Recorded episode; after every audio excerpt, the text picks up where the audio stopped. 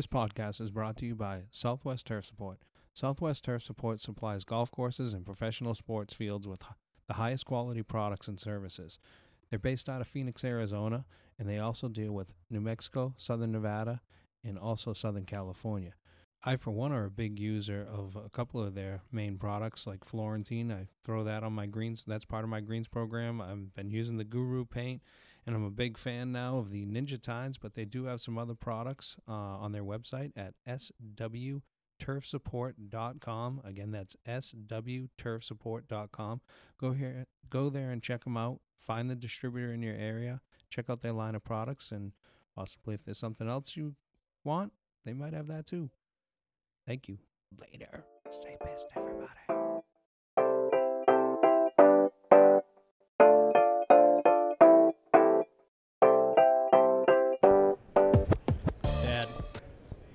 Martin, was sitting over there in the booth across from us, and some security lady came up screaming and hollering at him basically because he didn't put tape on his gas caps and unhook his batteries on the equipment that we did not bring or use. You guys were getting yelled at? Yeah, he got he got yelled at. Your dad did? Yeah, This is like a family affair at this place. this we got two families the right here. Martins and the and the McDaniels. Jesus. All right. We are on the road. This is weird. We are sitting on a couch at the tent for Guru Scapes. It's not even a tent. It's a little stand at the 2022 GIS Golf Industry Show. If you can't hear anything in the background, that's because there is no background. This place is dead as nails. Want to welcome back to the show. Second appearance. Not many people get two. We got Gant Martin with Guru Scapes. Uh, we had you on, I don't know, maybe right before we started spraying for Arizona. Uh, you guys were nice enough to have us here. And we also have Andrew McDaniel. Is your last name as I read your deal? McDaniel. You are the branch manager and I believe the son of the family that owns this thing, right? yes. This is going to be yours one day? I mean, it's It is yours right now. No.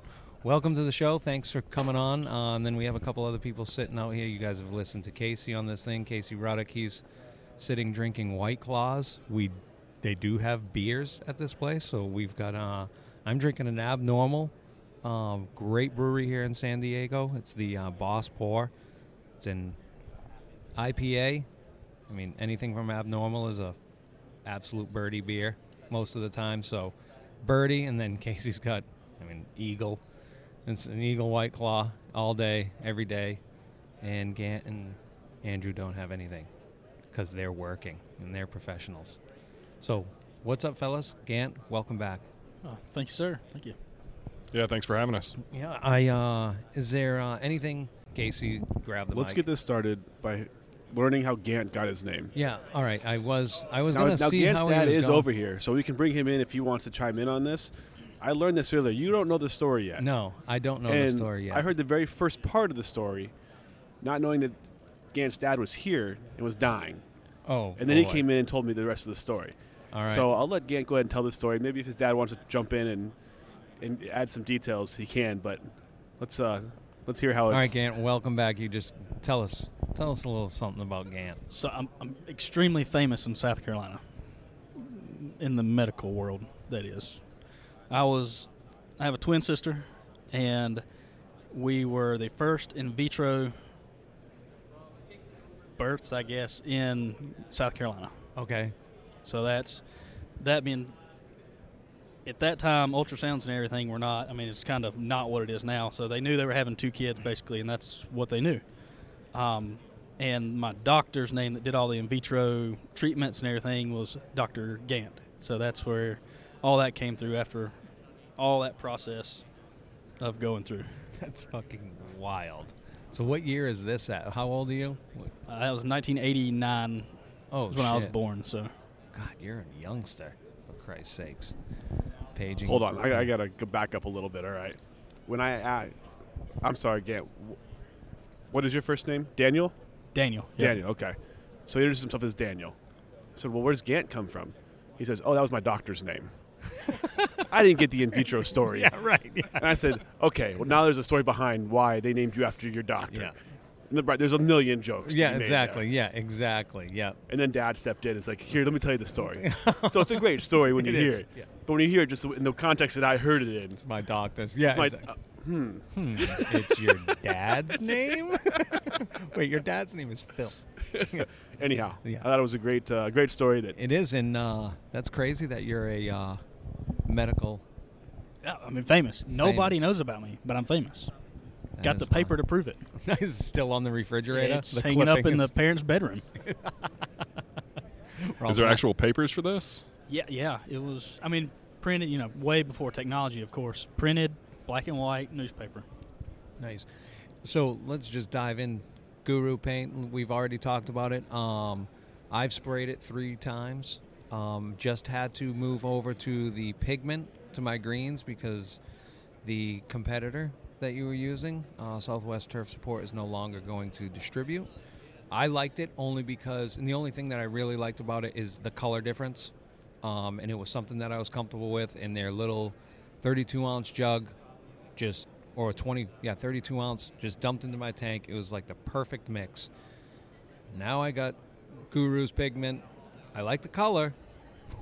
What should I be spraying, rate wise? Got to, I mean, the spectrum is huge.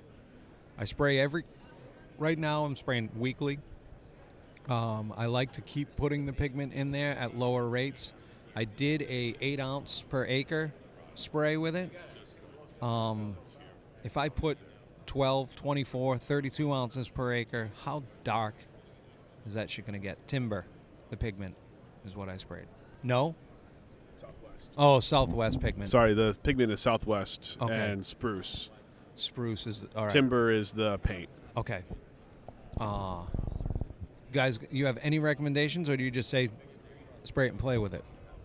Uh, I mean, most of what we're seeing, I think, in case you can correct me if I'm wrong, but is 16 to 24 ounces. 24 ounces probably being the ma- majority of what's being put out right now. Okay.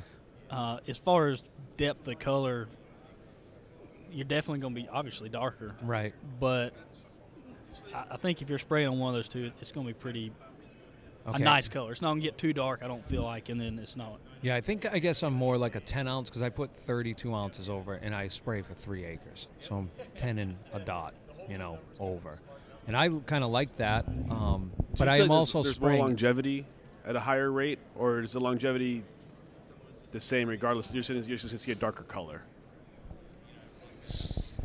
I don't know how much difference the longevity will be because it's it's kind of working off of. Well, so you have bent green. no, I you're- have you're uh, dormant. Bermuda Okay. overseeded Um, with poa triv. well, then in the overseed, so you're really mowing off correct. it. So you're Yeah. not longevity is not really. But my goal really with the pigments is to paint my underlying Bermuda. Right. So I mean, you're still going as you go across it, being as the traffic and everything. You you won't mow it off, but you will.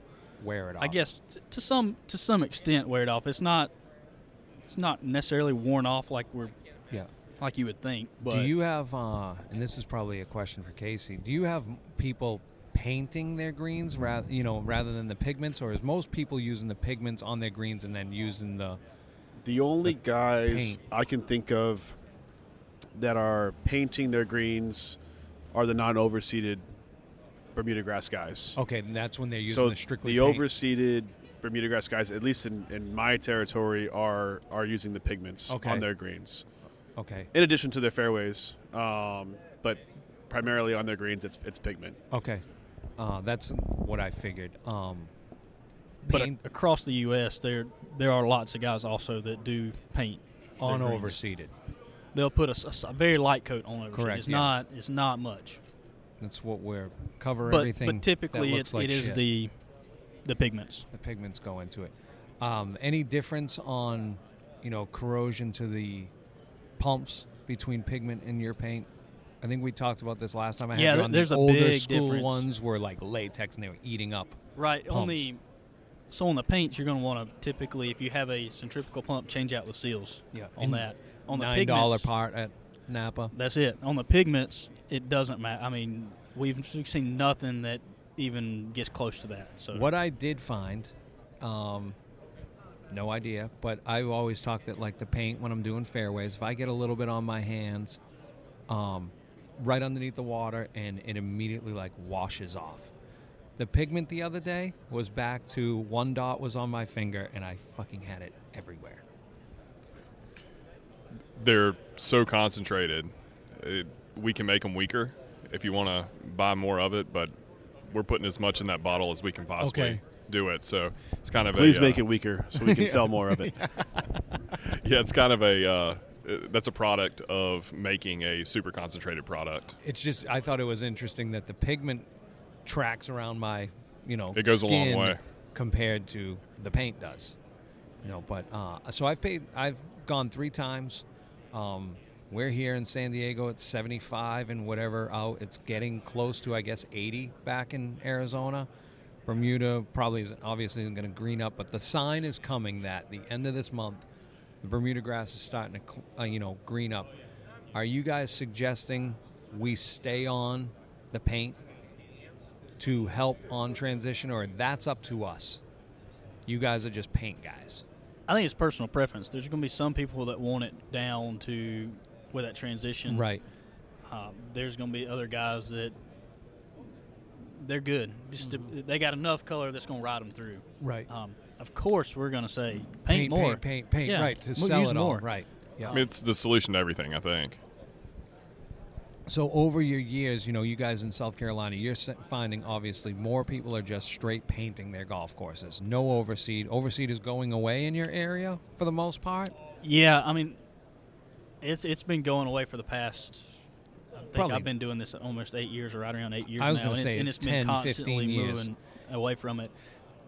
That being said, there are still some courses out that are overseeding, or you get a random one here and there that says membership says we have to go back to overseed. I mean, okay, but they've went away from it and now they've moved. yeah, but for the most part, once they go away from it, we have not seen, unless deemed you have to do it, they don't want to go back to it. Yeah, Okay. You're going to have a certain amount of guys that are going to organically move away from it for all the reasons that, that we've seen, but then also you have increasing seed prices, external pressure. It's it, this was a year where people were going to move away from it. I mean, if you if your budget is what it is, you can buy less seed or you can increase your budget. Right. I um I cut out, you know, we're seeding at 350 in the fairways, 300 in the rough. I'm usually at 450 in the rough, 550 in the fairways by the time I'm all done. Um, bought a pallet of the paint. People said, "Oh, you're fucking crazy." I said, "It's not going to go bad. It'll just sit here." I did move it inside my shed when it do- it did start getting cold. That was kind of a pain in the ass wheeling the fucking skid steer into the corner of my shed where it shouldn't have been going, but got it in there. Um, I, my plan is to add it. Is I'll probably paint it one more time, then I'll let the Bermuda kind of green up on its own a little bit. As soon as I put in my um, herbicide to start knocking that ryegrass back, I'm gonna load. I think a little bit more of the paint. So I'm at like, I guess I'm a gallon and a third per acre uh, right now, and I've done it three times. Everything's working out great. I'll probably put it to two gallons to really darken. My goal is to darken it as dark as I can to start getting that Bermuda to really green up and mask my ryegrass I just sprayed out. Uh, do you have guys in your area that may may start to put a little bit on the roughs? Maybe they only sprayed the fairways, you know, painted the fairways, let the rough goes dormant. Do they maybe go driving out there to start to help it green up, even though they did not paint it in the winter time? You know what I'm saying? Like it's dormant, it's dormant, but we got to get this stuff going a little bit. Anybody saying, all right, now's the time coming in the spring as we're going to warm up.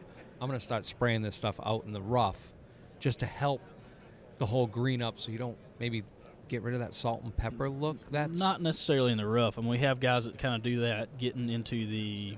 There's a very few that, that go into the fairway and do that if they have not painted. okay at all, many- and they want to Right. go out there now. There are some that have painted, and a lot of times they'll try to save save an application, I guess, till about what you're saying, to where they can okay. get it at the end to help with that green up.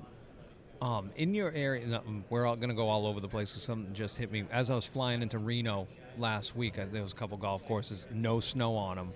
You know, they're dormant. And I was asking those guys, does anybody go out there and paint? And it's like, no, we don't. Um, you guys up in the hills, or I'd imagine North Carolina gets snow up in the hills. Do those golf courses go out and try and paint and stay open longer, and then shit, we just got a foot of snow on top of it and just hangs out, and then you come out of it and it's green again? There may be a couple, but for the most part, if they're because the ones that are right above us in the Asheville area, they a lot of times they'll end up closing down. They just the shut down, right? Yeah. Probably because the ground freezes. They got to blow out Yeah, the you get no- irrigation. Right. You're getting a lot of elevation pretty quickly once you get above our area of the state, and uh, most of those guys are cool season anyway. Yeah, I'm just trying to think of all these different applications that you guys use it on and how people are, you know, using it to their benefit. Um, one thing that did come up, and he's gone now, uh, Phil, who's Southwest Turf Supports rep up in Vegas. Um, Kai Umeda was standing here. He was with U of A. He's now U Arizona. Same place. They changed the name and no one can figure out why. But interesting, weird thought. He brought up are you guys getting into the school districts, you know, to paint ball fields for high schools and things? And as I sit here, man, I think that's a market that somebody's going to get to. And Casey could probably reach on this, being the sale end of it. They just don't want to buy it, like a school district. Are you, have you thought of going into that? I actually stuff? hadn't even thought about it until Kai brought it up. Um, a couple of reasons. One, most school districts don't have sprayers to go out and apply it, so Yeah. we got to overcome that hurdle, which isn't hard. You can you can find somebody to go out and apply it for them. Yep. You can easily invest in a ten thousand dollar spray hawk type uh, sprayer, which is you know is the booth right behind right us. It behind has us, the, the spray bug. the, the spray bug, the Han spray bug, which I will I will promote because we do sell those. Right. Um, but no, it's it's a it's a good it's, it's an option for them. Uh, and in, in Kai's point, I think was to get away from the seed the rising seed costs. right. Um, so yeah, it's definitely something to think about going forward, and and also figuring out what the schools want. You know, is it is it a high school thing or is it you know Yeah, junior the, high elementary The big school? ones, you know, we see in Arizona, the big schools, they're all turf now. You know, they're going synthetic turf. A lot of the big yeah, ones. The, the, the yeah the But your old high school that's right next to my house, they could probably use paint. Are they turf now? Is that football field turf or is it I don't know that. I know the baseball field is regular, regular grass. Yeah. So Now, anyhow, what we've no, seen, definitely an option. yeah, what we've seen in the southeast is eh, we've seen it in, in baseball where they're lowering their overseed for down to about thirty percent of what they were, and then filling that in. And in meetings that we've had with municipalities in general, including the school districts, is looking at the equipment side as a joint venture between an entire school district. So you, they don't need it every day. They aren't going out at 5 a.m. spraying every day, but they do have an opportunity to schedule that and uh, be able to, to work an entire school district full of fields. Okay, I got you. So going from town to, you know, or from, yeah, school to school within the same district, and they just have one rig that just travels. Yeah, exactly. Huh. Be interesting. I know, at least in Arizona, um, at least we have Jason that runs around with his brand new spray rig, so he can help out painting schools. I believe you know, so. Things Yeah. like that. Yeah. Um, so the option is there. I just think it'd be great for schools to get in. I think you guys are missing a market there. Well, I don't know, missing the market. It's just, fuck, you're so busy with how many fucking golf courses we have and all that sure, and shit. a lot of it's seasonal too. I got to think. I'm not sure baseball's playing right now in Arizona. No, not So- high school. Again, not making excuses, but uh, are you going to paint the baseball fields if you're not playing baseball on it? Right. Uh, football, you know, their football season here in Arizona, probably like everywhere else, is in the fall. Yeah. So they run up until November. Yeah. They're green Um, anyways, or So they're, they're, they're pretty much Bermuda grass until high school football's over. right. Um, but definitely, definitely avenues to look at. Yeah, So, and maybe even the parks. you know, thinking of other applications, they Guru doesn't just have turf paints, correct? I mean, you guys have a lot of other paints for mulch Ponds. and Yeah, we do. We uh, we make four different mulch colorants, um, all essentially the same product but in different colors: uh, black, brown, red, and then a pine straw. Uh, we also make tank defoamers, pond colorants, and um, we're looking at adding a, a, a host of other products, in, including a full line of cleaners for our superintendents. Okay, and no thoughts of painting the ocean. You know, now that you got the T-shirts that have the swordfish on it, and Well, I mean, like it, it's a good the the swordfish is I think the state symbol of Arizona, right? yeah, exactly. Yeah. So we've got fishing shirts with a swordfish on it with Guru all over it. but at least you do ponds. You know, That's it. That's it. We're just trying to keep you from being sunburned. I know any of those shirts, those lake shirts are fucking sweet. they are nice. Jumping back to the we were talking about sports fields. Um, Hey Casey, can you grab me one of those beers out of there? the the one thing you kind of got to Uh, Or- one of the beers. I'll do the Swami. Yeah. Uh, do you have different ones? No, just one. Oh. I don't know. These guys have had them. Oh yeah, you guys want? Yeah, let's let's pass them around, and Gant will tell this story while you pass them Yeah. around. So the the one thing that you got to keep in mind, and it's harder on those sports fields and, and things, is that the turf height. You get to very high turf, is it takes way more color, Right, which is great for us because it wears but off also, as it breaks. Yeah, it, it, to me, it's not quite as good of a end, end product. Yeah. Where I had, I mean, just last week actually, I had a guy saying, "Hey, I've got three inches of turf that I want to paint on a field." Um, you know, so you got to. The, the thing on that is you got to kind of plan ahead a little bit. You can't just, "Hey, we got three inches of turf. We're going to go out there and cut it real quick." And, and do that, which it may work. I'm not saying it won't work, but you also got to make sure you have leaf tissue there. So if you if you're not careful, you go too low with it, you can get real leggy and stemmy, and you're not that that's not doing anybody any good. I mean, So if you're going to have that sort of length, or your choice is to have a rough like that, or your sports field, maybe you start way earlier with lighter rates and get that lower, you know, level of the grass or the t- the tips, because those are going to be the ends at the tips later. Start painting those, and it's easier. Yeah, you can do that, or even if you want to wait all at one time, just have it. I mean, obviously uniform height, but have it just shorter. Don't make sure you're not high. You don't want a Okay. high turf. So I know a lot of those guys when they're not in season, they don't necessarily keep it maintained Right. as low as they normally would. So, you know, they're, like I say, they're getting this particular person was up around three inches, which is that's steep you That know, for some- for painting purposes. Um, when we're looking at, I mean, what's your what's your rough height? My rough is an inch and a half right now. Right, and and that's probably, I mean, I would say to me, inch and a half is about perfect. Yeah, Eh, and or it's less. pretty standard for the or or less, right? Pretty standard for the public play of Arizona. Right. You know, uh, a lot of them that don't overseed may get into like the two inches before it goes dormant. You know, because then it gets kind of beat down and matted down. It's a weird game to play as far as that goes. Because if you play the places that, you know, so the cart path runs down the left side of the fairway and you don't oversee the rough, that whole left side is matted down. And then you rip a ball to the right side of the fairway and you can't get your fucking club through it because it's the same height, but yet it gets no traffic, you know, away from there. So, Were you talking about fu- me? yeah, Gant, Gant's pretty sick at golf. Pretty sick. Pretty sick at riding around in a cart and drinking I've seen more parts us. of the desert yeah. than uh, Somehow you're gonna get it through that fucking shit. So we'll move on. Let's. So I know you do this uh, beer review in all your podcasts, right? Yeah. So we I we've done this before. I actually may have brought it. Yes, you did. did- The day that we got the Yeah. eagle or the albatross Yeah, on the yeah. white claws, we So- were drinking. Uh, so I, I picked it up again mainly because we're here in San Diego, as everyone knows. So this is Swami's Indian Pale Ale from uh, Pizza Port Brewing. Probably one of my favorite pizza places, really ever. Ever. I'm sure Dave Portnoy would, would argue with me and give it a 4.2. No, I think but I'm, the, I'm giving it a 9.5. the pizzas is yes, it's an and and the 8.1. beer's as good, the beer's better. right? So I'm not sure if Gant or Andrew have had this beer before. I've not. I've never seen it. All right, so uh, so I'll let you guys go ahead. And obviously, I think it's a.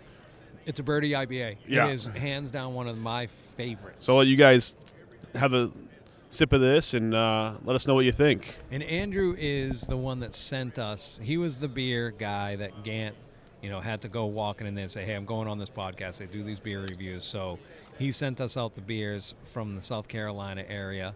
Um, had a good beer, had a bad beer there. Um, I had a bad beer from the brewery that's beside my house. yeah, I know. And uh, a great logo and a great. That's the one with the bridge, right? Uh, yeah. So we're gonna we're gonna redeem those guys by getting you the style that's not your favorite style, but is what they do really Okay, well. and that's a sour. You said No, that's uh, they do a bock. Oh, okay. All right. Where did we? Where were you drinking the sours at that you were just telling me about? Sours done right. Yeah, that from uh, sours done right brewery. yeah from, from Wicked Weed in Yeah. Asheville. Okay, Wicked Weed. in And they are. I'm not a sour guy, but they they know what they're doing. And you learned a little bit that apparently sours need to be basically distilled almost in barrels. The barrel aged, as opposed to, I learned this from the Wicked Weed distributor in South Carolina at a tasting at uh, Holly Tree Country Club, and uh, we learned that they inoculate beers with the uh, with the bacteria that make them sour. Okay. It's how most sours are made. They're done in steel tanks, but if you have an aged sour, they are it, it's all a natural process. And I can tell you the the regular ones give me terrible heartburn, but the ones we had at the tasting didn't. A solid. What happened? I wish we had this on, on video. Oh, Watching Gant struggle through this this beer So- is may, maybe one of the funnier things I've seen today. You just asked go- for a piece of gum. no, apparently he's not an IPA fan, so I understand. but uh, Gant, go ahead and give us your honest opinion of, of how you. of feel one that of the beer. better beers it's I've a- ever had. So I'm going. It's a, it's a, It's a really cool can. it's a double bogey in your mind. I'm guessing. Double Bogey Max. Likes a can. I've definitely had worse. it would be better if Casey would have remembered that I don't like IPAs. But that's all right. It's all right. We're we're gonna get through it. You're gonna choke that bad boy down. So it's a double bogey. for you. We're not You're gonna waste money. Yeah. Okay. That's fucking awesome. Andrew, what do you got? Uh, I'm a as, fan. as a as a beer guy. I, I'm a fan. It's uh, it's nice. I like the can.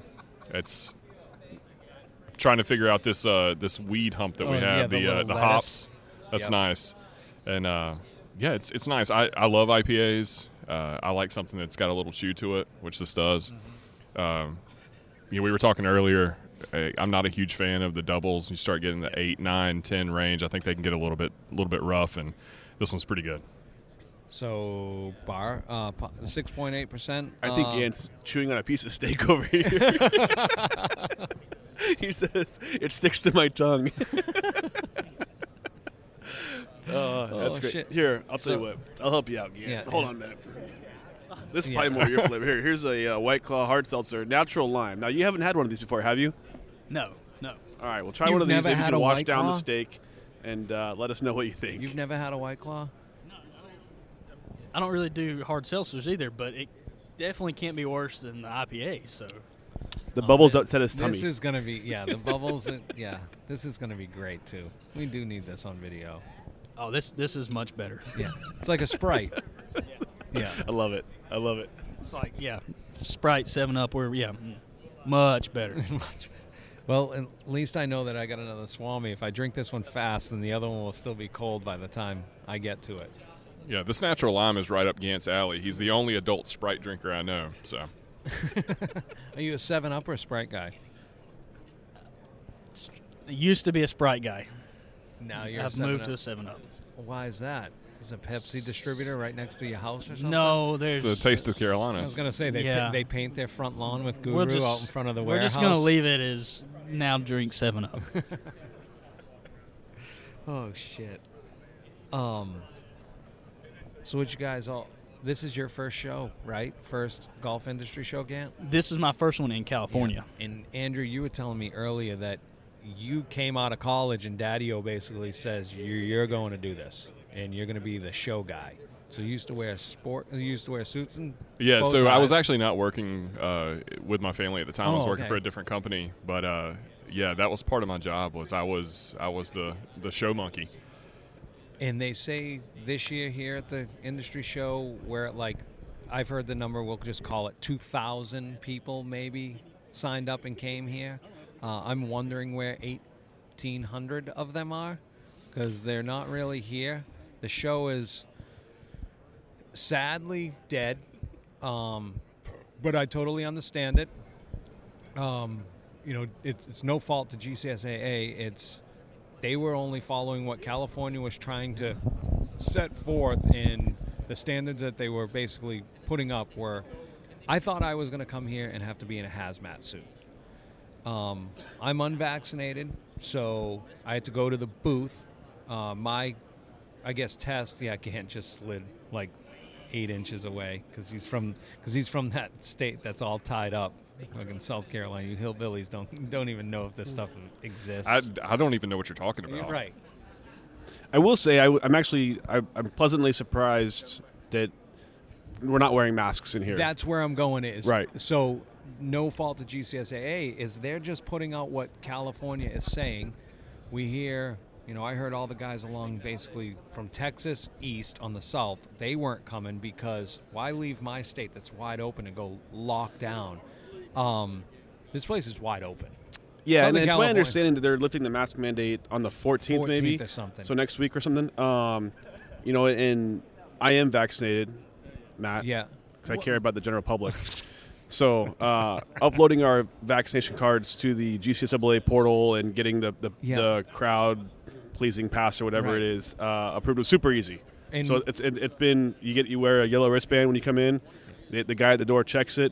You put your mask on when you walk in the front door, And then, then after that it's a, it's a free for all. Yeah, it's- right. And so they're they are we have our obviously our own beers here, but they're serving beers here. Um, so I'm I'm glad I came. I'm glad I didn't stay home Right. you know, that was a conversation at one point was, do we come or not? You Right. know, is attendance is going to be low?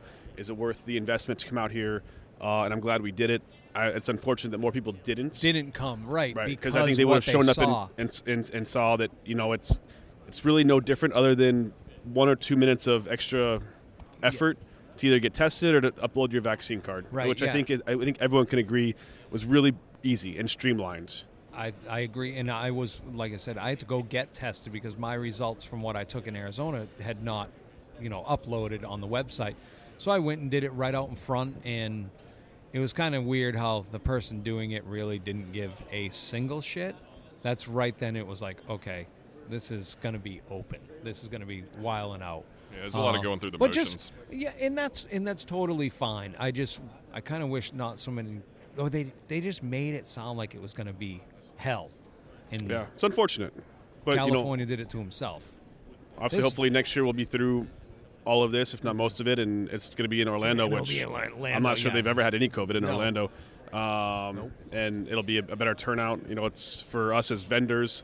Obviously, we invest a lot of money Yeah. into coming to this, and so we, we hope that superintendents show up. That's the thing Right. is I saw some, you know, some as you walk around the trade show, you know, you guys are in a pretty good spot, I think. Uh, there's you got traffic for the We got the fucking Aunt- Auntie Annie's. Aunt Annie's is right there. Uh, it smells nothing like the malls. Right. Aunt Annie's. I mean, Aunt true. Annie's. That's you- true. I mean, you can I smell think that these thing came from, the mall. These are the ones that cooked at the mall yesterday. yes.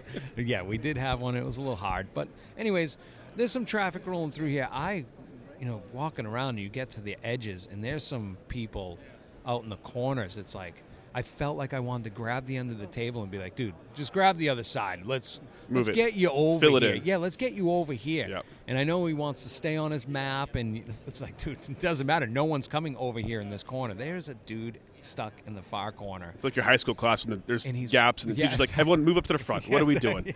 Everyone bunch together so we're all close, you know. Yep. I did go to one uh, class yesterday and uh, dead inside there. Real dead. Um, so I wonder, I don't know. I think the uh, also the virtual package that you could buy, you know, you could buy the full thing uh, for only a couple hundred dollars. I paid five fifty to get in here, and it was another ninety five for my class, and that's all based on how the length of it was. I could have spent eleven hundred, I believe it was, and had thirty days of all the education I could have looked at virtually. Um, I think with that too, people were like, "Well, if it's all fucking right here, how many people are really coming to the show to real or to this trade floor to really talk to you guys? Like, what do you guys see as far as traffic? And you're like, oh, Guruscapes, what are you guys? It's never that. It's more like, hey, I've heard about you, pot, you heard about this stuff on the Jingweeds. Tell me a little bit more about it. Yeah, Which you did have people say that. Uh, we did. We did. Uh, we have had some Shout, traffic shout out driven. to Chris Soto. Um, it, I'd say it's a mix. I think probably more than you think. I mean, we are a, a we are a new brand, and exposure in in really any environment is really important for us. Okay. So it, there's definitely people that are coming to see us, but then there's also people that are you know what is this? What, who are you guys? You know, they see they see Gant and they recognize Gant because he's been in the industry for a decade. And anybody But he's now on the wearing a East- different hat. Anybody on the East Coast has seen his newspaper clipping too from That's 1989. it. That's it. It's That's in the- right. There'll be a picture of that coming at some point for you. Yeah. And then we, then we I got thought you were Daniel. the, I the- thought you were Daniel. That's right. we got the Southwest turf support guys here that, that people know, and they're coming here to see you know talk to them and see them. And I think most everybody that stopped by is to see y'all has also used our products. I think May- maybe not, but I, for the most part. Yeah, this is a big show for us. Obviously, we're uh, we distribute in, in, in New Mexico, Arizona, Southern Nevada, and Southern California. So this is the one that a lot of our guys come to. Right. Uh, obviously, a lot of them are still at home. Again, unfortunately, but this is this is the big one for for Arizona, Southern California, obviously, and, and Nevada. So it's an easy, you know, 15 minute plane ride or five hour drive over. Um, so you know, I think it's been decent. And uh, you know, the other way you can look at it too is the guys who are here wanted to be here. Exactly, and it is much more personal. I was asking that to you guys, you know, to Gant and Andrew earlier was, you know, you find that at most other shows it's kind of in and out. You don't really have the time because there's so many people. You can almost really have a nice, decent conversation, really kind of get into a little bit more specifics with anybody that wants to listen on a day like today where it's fairly, you know, it's low key. Yeah, I this feel is- like we've had plenty of time with each person that's come by to talk to, and I don't feel like anything is ever rushed, or you were trying to also see somebody else, or or they were trying to step in and, and talk about something. It, it was pretty easy conversation, laid back conversation compared to some shows where it's trying to get as much information Yeah, you're as quick as like possible. the home show. You know, those fucking home shows with people just looking for free shit at all times. You know, what do you got? What do you got? What do you got? No free shit. Yeah, no free shit. Yeah. There's a lot of free shit here, though. You can get a lot of hats A- you'll never wear. A lo- well, I don't even think the hats. I think the, uh, you know, the keychains and the fucking Well, koozies. I did get some free shit today. yeah, you did get free so, shit. well, hold on a minute. It's, it was more of an experience. So, uh, so I, I've got to share this story. I Hmm. Mean, there's many stories. If anybody has not been to San Diego in a long time, you've got to come. This place is a fucking circus. It's a fucking. we should do like an episode on the street. 1.5. I should walk on the street with this fucking Yeah. thing, and it's Because we got stories from yesterday on our scooter ride. I'm place gonna, I'm is gonna skip all over that stuff. We can talk about it later if we have time at the end. But just an hour ago, I walked down the street to get some. Some guy has a ringer on his yeah. phone. Who is the that hell has their is that phone the, ring? Is that the town crier? I thought it was. that is that's clang, that's our distributor. Uh, that's our distributor in the uh, Atlanta market. I thought it was the fucking here he here he with the bell going. So, uh, so I walk. I left about an hour ago to walk down the street to, to get to get us some beers for this Yeah. episode, right? To make sure we do the, the beer tasting. And I'm walking up through the Gaslamp, and we hear this this lady screaming and, And the yelling. gas lamp, like today, is all blocked. It's clo- it's off, all like closed the off. street, so Yep. everybody It's can so- while out. Yeah. Again, California, they have all these patios set up outside in the Gaslamp, so people can sit outside, and which is awesome. Mm-hmm. Yeah, I no. whatever. It's- I think they should do it all the time. Right. So I'm walking up the street to go to the, the 7-Eleven to grab some beers, and uh, we hear this hooting and hollering from this lady walking in the middle of the street, which seemingly is a common thing down here in downtown San Diego now. And so we look back, and she's screaming and yelling, and we're kind of watching her because it's a show. Oh yeah. All of a sudden, the shirt comes flying off. Oh, we got. She's wearing. I wish I could paint a picture of this for everybody. I'm going to try yeah. the best way I can. She's wearing what looks like to be a diaper. Oh. But it's not a diaper. It's like a little like uh, big bathing suit. Let's call Okay. it. All right, big pink bathing Yeah. suit. Wrong size. And then uh, it- it was it was form fitting. Mm-hmm. And uh, and so we're watching Probably her. what she used to fit into before the crack. yeah, no, they're Came yeah. in and she shed. she was, you know, she was in pretty good shape. well, crack. The, crack Yeah. will do that to you. And it's like eighty percent diet. I mean, what you I've ever heard. seen Yeah. a fat cokehead? no, exactly. well, Artie Lange. Artie Lange was a fat cokehead. Yeah. Tim Dillon's a fat cokehead. So uh, you know, she got some butt cheeks hanging out of the, the, Yeah. the diaper looking thing, and okay, I, I looked. Oh, not gonna well. lie. And then she's wearing this black uh, like halter top thing. Yeah. I don't know what it says on it. All of a sudden, it comes flying off. So now she's shirtless. Oh, no boy. bra, nothing. Just titties hanging out. walking down. I'm not kidding. Walking down the middle of Gaslamp. And so there's these screaming and yelling at couple of herself. guys walking in front of us, and I said, "Oh my God, her shirt just came off." And the guy goes, "I can't look." I said, "You should look. It actually looks pretty good." like I was. First of all, everyone's gonna look. Yeah, right. You can't It's a not bad look. car accident. Yeah. Everyone. But she was in pumped the pretty brakes. good shape for fucked up her head was. And there's I mean, unfortunately, fortunately, whatever it is, there's a lot of that down here. This And I'm not trying to make fun no, of mental illness or whatever. That ain't where we're going. It's, But this place I'm is a just letting you know Dump. it was a wild Oh, scene. I hope we so see we later. so we Yeah. got we got the beers and we are walking back down and here she comes again and her shirt's back on. I don't know if someone told her to put it back Yeah. on, or she, maybe she got cold. but Oh. it's a scene and it's it's been a scene. It's, again, it's unfortunate. That's what's going on. Whatever. But it's, It's- if you like people watching, There may be There's some not a people better watching place. going on. Yeah, it is beautiful outside. You can sit on a park bench that might be covered in fucking human shit, but it is. There's areas of this place that is disgusting, and it's sad because this area is awesome. You know, this little city. You know, just on this little corner, right? I mean, the ocean's fucking right there. Gant's first time here. What, Yeah. do you think about San Diego? It's very interesting place. What is interesting? Just- I mean, you I mean- have water on your side of the country. Oh, yeah. it's not No, that. it's- it's not the port town. It's I mean, I Do you think it's, in our it's area. the craziness? Oh, that oh yeah, we're there, there, yeah. There's a ton of that where we don't. I mean, I guess we have it, but not near, nowhere close to what is out here. I mean, if you we talked about this last night, is you know there is no better place to be in that situation. Like if you were like down in your dumps and you're just like, all right, I got no money, I got nothing, my brain ain't quite right, I got a deal. I'm walking west, southwest as far as I can. It's going to be awesome when I get there. I so I can see why it's like that, but man, they just let it fucking happen, and it is.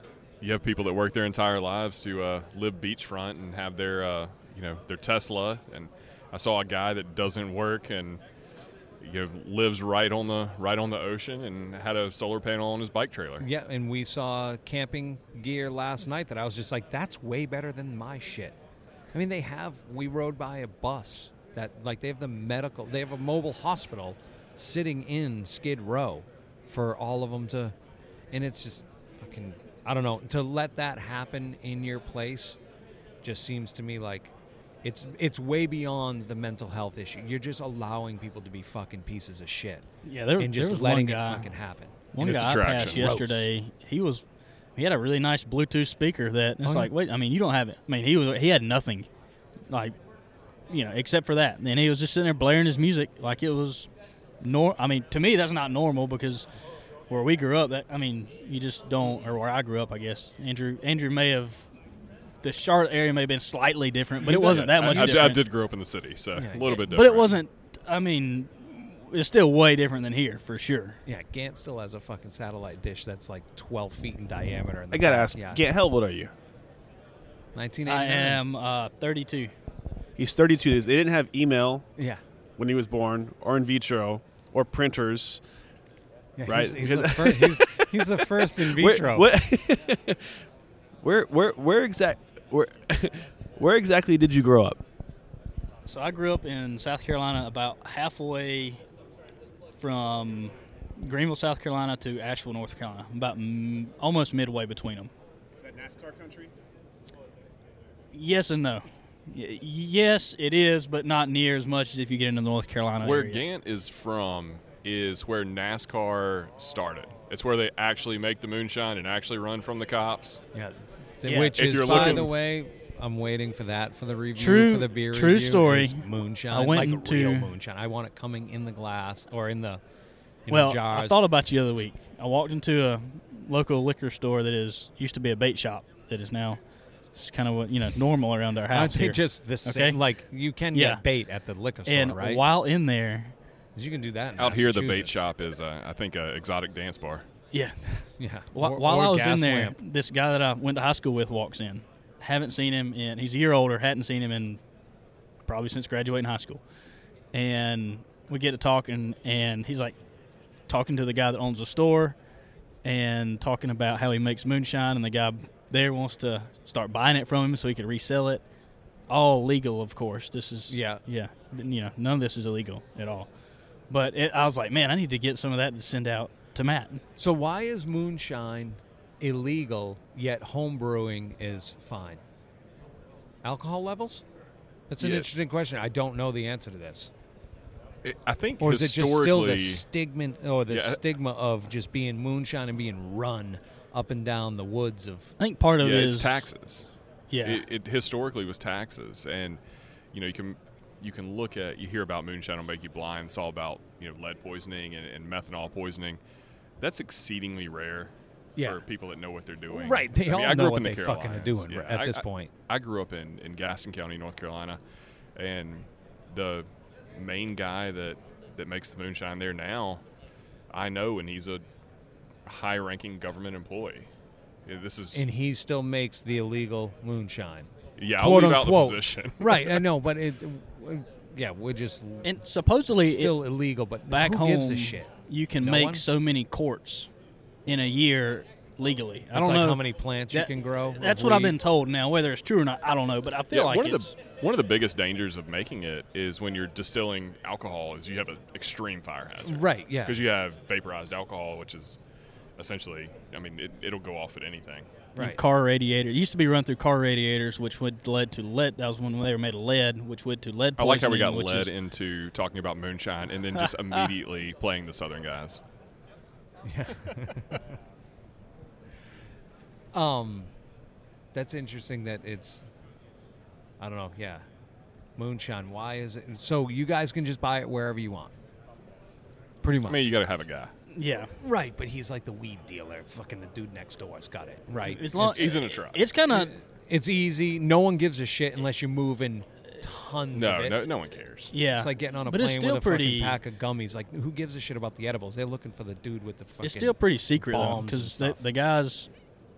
I mean, if you don't know specifically a guy, that n- nobody else is going to give you somebody else's name. It- it mm-hmm. is kind of Well, it's supply and demand. They don't Yeah, want you yeah, taking his, yeah. your shit. Is marijuana legal in South Carolina? No. Oh, that's So, like, Jesus' country. Well, he only I- drinks. I, think it's funny that we're out here in and booze. California. We're talking about like prohibition Right. on the East Coast. We're talking about like illegal alcohol. Yeah, right. And Yep. we're we wouldn't buy Yeah, a bunch of shit, whatever we wanted. whatever we yesterday. wanted Yeah. yesterday at the store. And I'm sure your girl with the titties out has way more shit on Yeah. there too. But think about how wild that is. They're, they have to find a moonshine guy. yeah, I know. They got to find a What- moonshine. they're gonna start guy. growing weed in what, like 50 years? well in the Carolinas. We, I mean, we've recently started. What the last five, four years, Andrew? They have hemp hemp fields now, um, which are pretty heavily, or not heavily, but they're definitely guarded and regulated. Com- compared to corn or anything else, of course. Oh, but, really? You know, yeah. Just is it regarded like is it regulated because they don't want to take the flour the flour off of it? Yeah, or so is they're- it regulated because here we got something that isn't government subsidized like cotton is, and here we have a better product that's going to come they're and making take sure over. random guys don't run out there and grab stuff out of the field. So. Ah, okay. Jesus Christ. I mean, it's all permitted, and I mean, it, it's from what I've heard. I hadn't necessarily. I've seen the fields, but it's pretty. It's pretty. Um, it's it's it's watched pretty good. Okay. So. That's that's wild too. Yeah. So South Carolina is welcome to nineteen fucking eighteen. Still. Uh oh. I thought you were going to abstain. Yeah, blue laws in South Carolina. I can tell you, I'm 39. I went to University of South Carolina in 2001, and at that point, in in this millennia, there were still blue laws that required Walmart to tape off the the non-grocery section before 1 p.m. So we're still coming out of a real That's prohibition area blue law. So if you look at what, what the state has done, you know, in the course of 20 years since I went to college, it's it's progressed a lot. I mean, it's I think moderating toward toward the middle on those type of uh, regulations. But you know, we're starting from a different point. No, I told yeah, you're starting way back, right?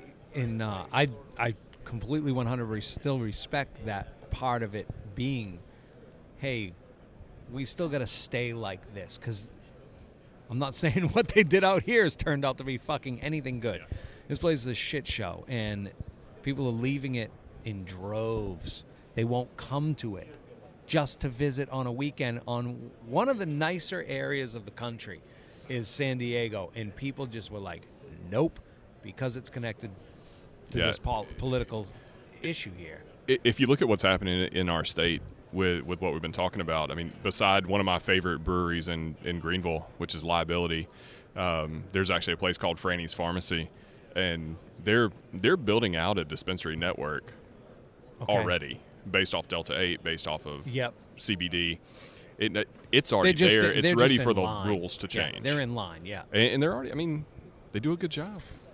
Hey, I I always come from kind of like an ignorant standpoint because I was born and raised in Arizona, right? So all I know is what I yes. have been around. I went to school at Rutgers in New Jersey. Going out there was a culture shock, right? You Yeah. go out there. Never mind the snow because you went in the winter Wait, in the winter, yeah, right? I didn't know what snow was. Two wheel drive pickup truck doesn't do well in the snow, right? So it's it's it's always fascinating. I haven't. I but haven't you been to the quickly realized how unbelievably great public transportation is. yes, and can right, be. Yeah, we've we've got what we're calling a light rail in Phoenix, and it's a It's homeless four- rail. It's forty years behind. yeah, right. Yeah. So it's uh, it's it's it's always fascinating to hear how things are operating in other parts of the country. Yeah. so it's it uh, you know obviously Arizona passed the, the marijuana law two Yeah. three years ago, whatever it's been now. yeah, in flying uh, colors, it was just like, yep, Right. absolutely. And we've been a predominantly red state. Yeah, forever. forever. I'd say we're probably purple now. I would say pur- purple's good. We talked. Purple's Yeah. good. I I'm like good with purple. purple. Yeah, I like purple. Everyone should probably be a little more purple. Yes. So anyhow, yeah, it's it's fun to hear. I mean, it's uh, wild to think about.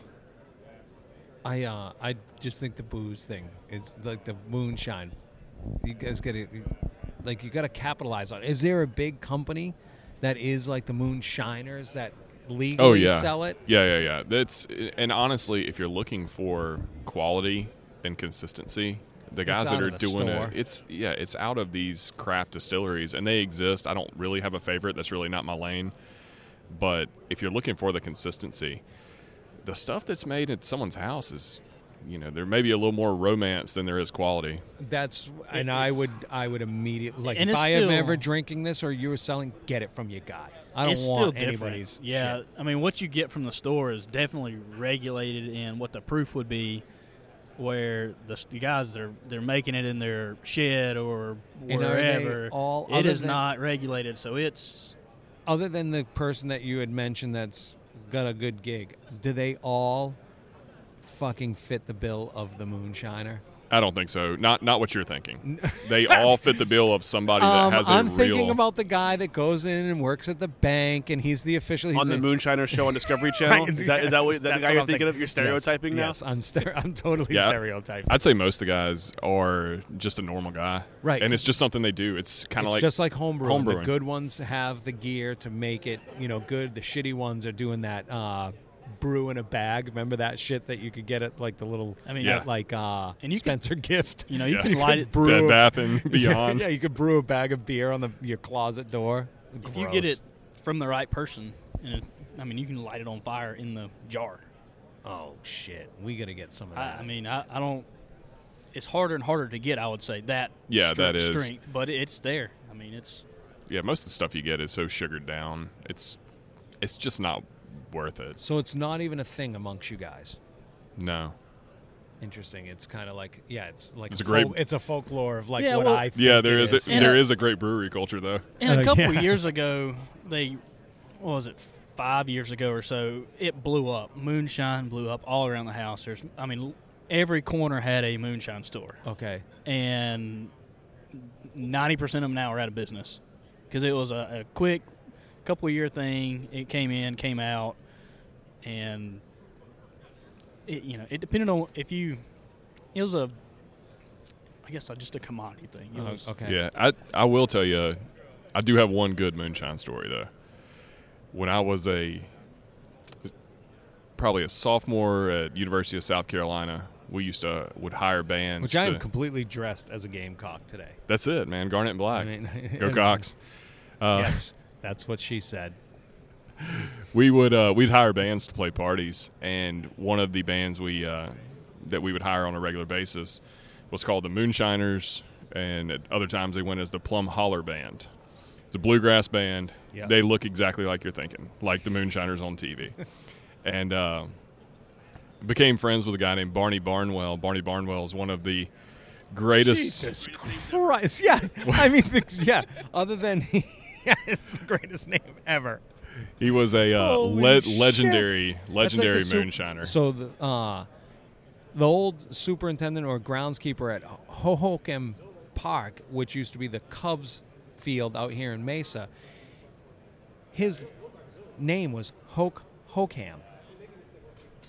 And he fucking was a groundskeeper at Hohokam Park. How you work that out? I have no fucking idea. And that dude was born with that fucking name because I asked. I was like, there's no fucking way that that's the real deal. What a hoot. And he looked exactly like Hulk Hogan. Just imagine like it. That was it. Yes, exactly. Same thing as fucking Charlotte from the last episode. She was exactly like you thought she looked like. Yeah, Barney Barnwell is. I'm not sure if that's his uh, Christian name or if that's that's a nickname. Not sure where that might be written down or It's not. his moonshine name. But uh, yeah, Barney was an interesting character. He's passed away since, but he was a legendary moonshiner, and uh, we learned a lot over uh, Coors Originals and Mason jars Nice. at the uh, VFW in uh, in Columbia, South Carolina. Went up to his farm one time. This is exactly how I see this place. It's We, uh, exactly. went up to his farm all one my time, which was stereotypes, all. I may be making fun. No, I'm in describing fucking South Carolina every time I you're talk. you're about describing it 20 years exactly. ago. But yeah, we went up to his farm one time to get some uh, entertainment, bluegrass entertainment, and uh, all log buildings, stage, and just a big field. And Nice. Just a lot of lot of strings. That's and they fucking still hold. I think they still hold a. a Yeah, the Plum and Hollow everything there, Band. right? Yeah. and the blue the uh, Moonshiners now, right? Festival. That's in Campobello, South Carolina. Yeah, and then down the road from it, we have the. Um, You can't the- say Campobello mud without that southern bogs accent. you have We have what another else? bluegrass fest. This is a skunk fest. I've got to make it to South Carolina. That's a, I'm going to the Guru. I, I, so yeah.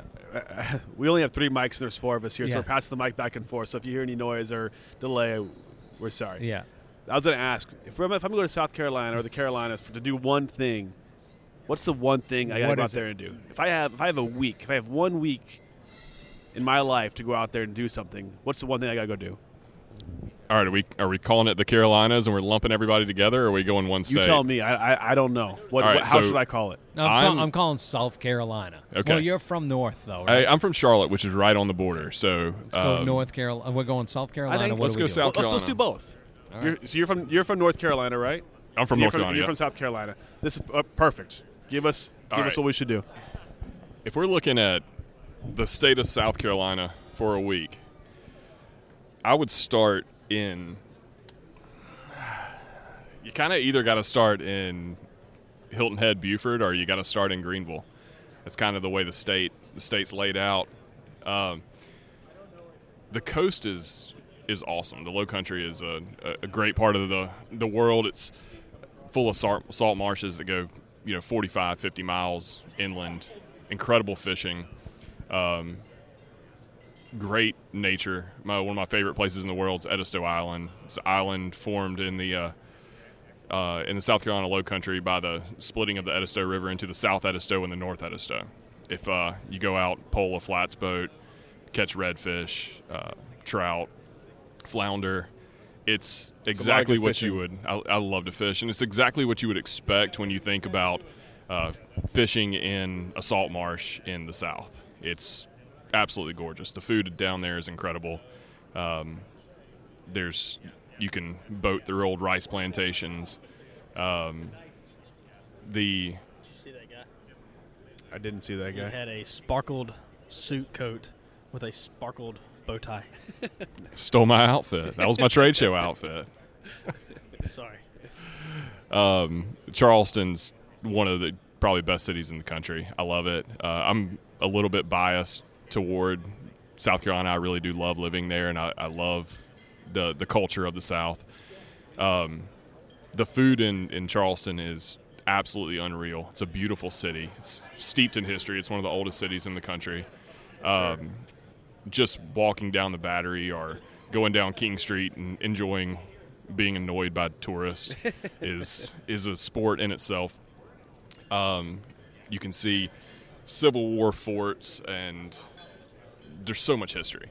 Um, where where we live in Greenville, Greenville's a a much newer city, super incredible place to live. I've got two boys.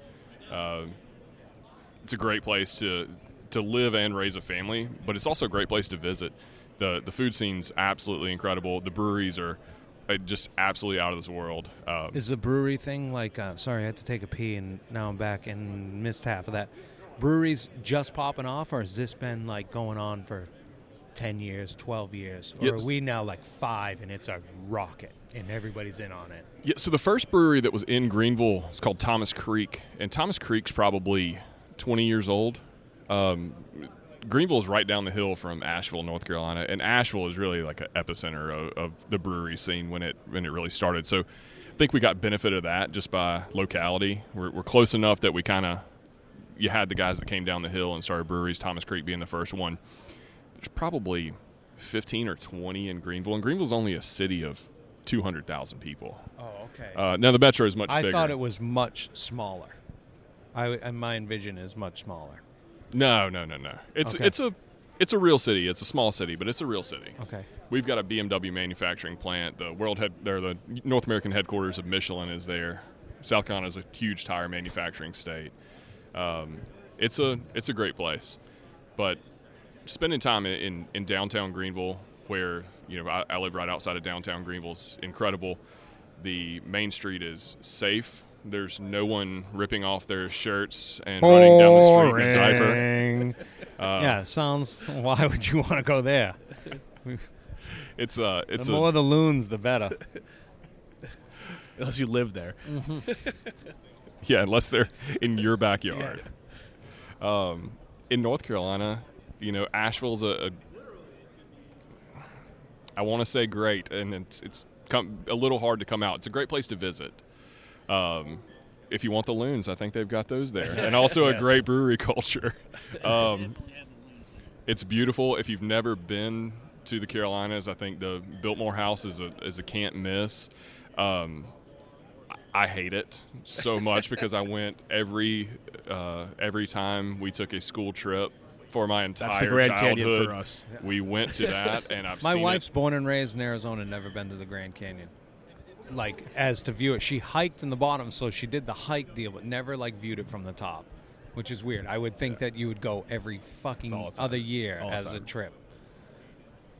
Which you guys got to go there if you're. I'm gonna jump real quick into that because I had to pull this up because I didn't remember the numbers. But the Biltmore House was built between 1889 and 1895 by the Vanderbilts, and is Ever heard of 'em? 178,926 square foot house.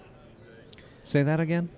178,926 square feet is what this house is. Here's a here's a picture of a portion of it. Jesus Christ. and there are block. The couch you're sitting on Is that Guru painting that front that, yard? a- absolutely. No.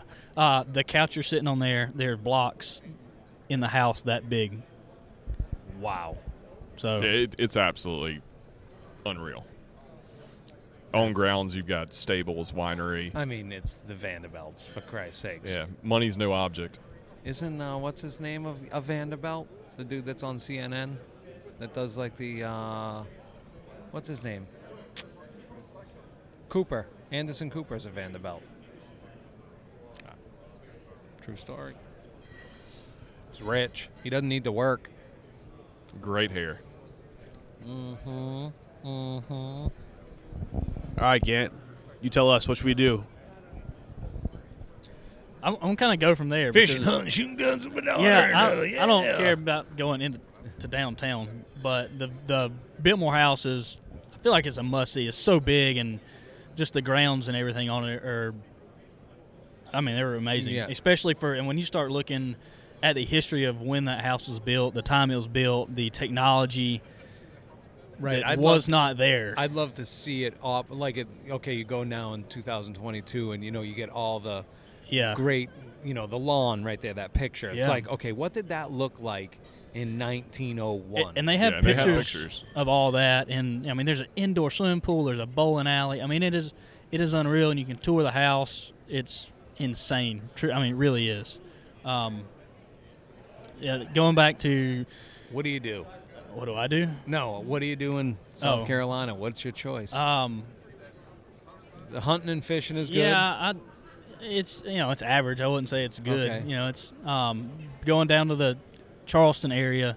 Um, again, I'm not a huge downtown person, but it's a cool it's a cool thing to see and look at, and it's a lot of history involved there. But the difference, I guess, is all right. So we're going to see Gant as opposed to Andrew, and Yeah. you're going to take us out. We're staying like out in the woods with you. Oh, we're- we're yeah, we- riding so- horses, shooting guns.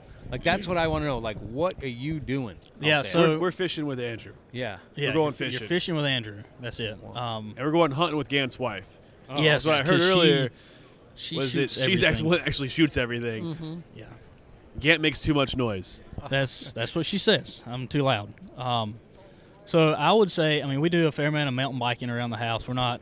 I wouldn't say we're like mountain Uh-oh. bikers, but I we was do. say, I he's- know. Yeah, here we Talking go. to two mountain we, bikers. We've done a I've done a fair amount and got into that uh, several years ago. Done some light backpacking, which Andrew does as well. Um, so getting up in the mountains and seeing Hi, Mikey of that you Gracie. got a area. celebrity Yeah, we over do here. have a celebrity sight- sighting. Mike Gracie's Gracie. at Redlands Country Club out here in California. Used to be at Desert Mountain for a long time when I knew you.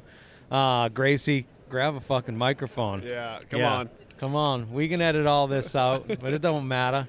We're gonna we're gonna get back to you. Don't Yeah. don't think you got off scot free on this, but You can have it back anytime you want, man. Don't worry. Yeah, Mike Gracie, how are you doing? It's I'm good, good, to man. see you, I'm buddy. good. Hey, do you It's need a beer? see you guys. I miss you guys. Do you I need a need beer? another one. Yes, sir. okay. Oh, here we Oh, go. well, hold on. Uh, That- That's We a got- typical Casey move right there. we He got- offers but don't have it. Yeah, we, No, but I I- think no. all we got is White Claws oh, at I'm this just, I'm just I'm curious. Do you want a white claw or do you want a beer? Do you want a, a man's drink or I would prefer a man's drink. Okay. but this is a raspberry? white I'm bringing a raspberry white claw for my Arizona peeps. Here you go. Here you go. Yeah. have that thing.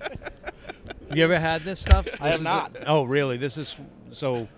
I don't know if you know. Like, Grace, did you know I have this podcast? Yeah, yeah, yeah. No, Okay. I listen to it all the time. man. Okay, So there you we know go. we rate- so you know we know we, the I'm beer not- I'm not a reviews. po- I'm, I'm a I'm a I'm, I'm a regular. yeah, but- he's a regular. Yeah, his name is mentioned a lot. We do the beer reviews. Yeah, this yeah, is for a sure. Swami IPA from Pizza Port. Give us a review when you suck that sucker down.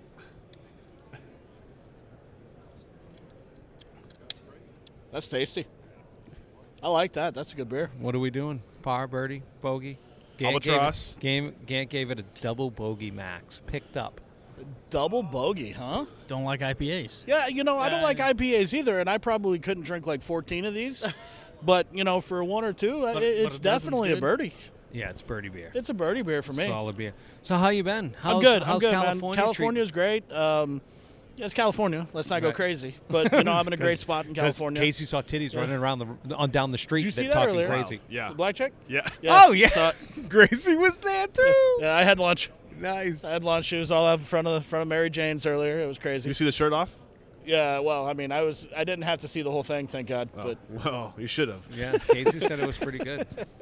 Uh, no, you know, California, it's different, but I'm in a great area in California. Redlands is an amazing club, amazing people.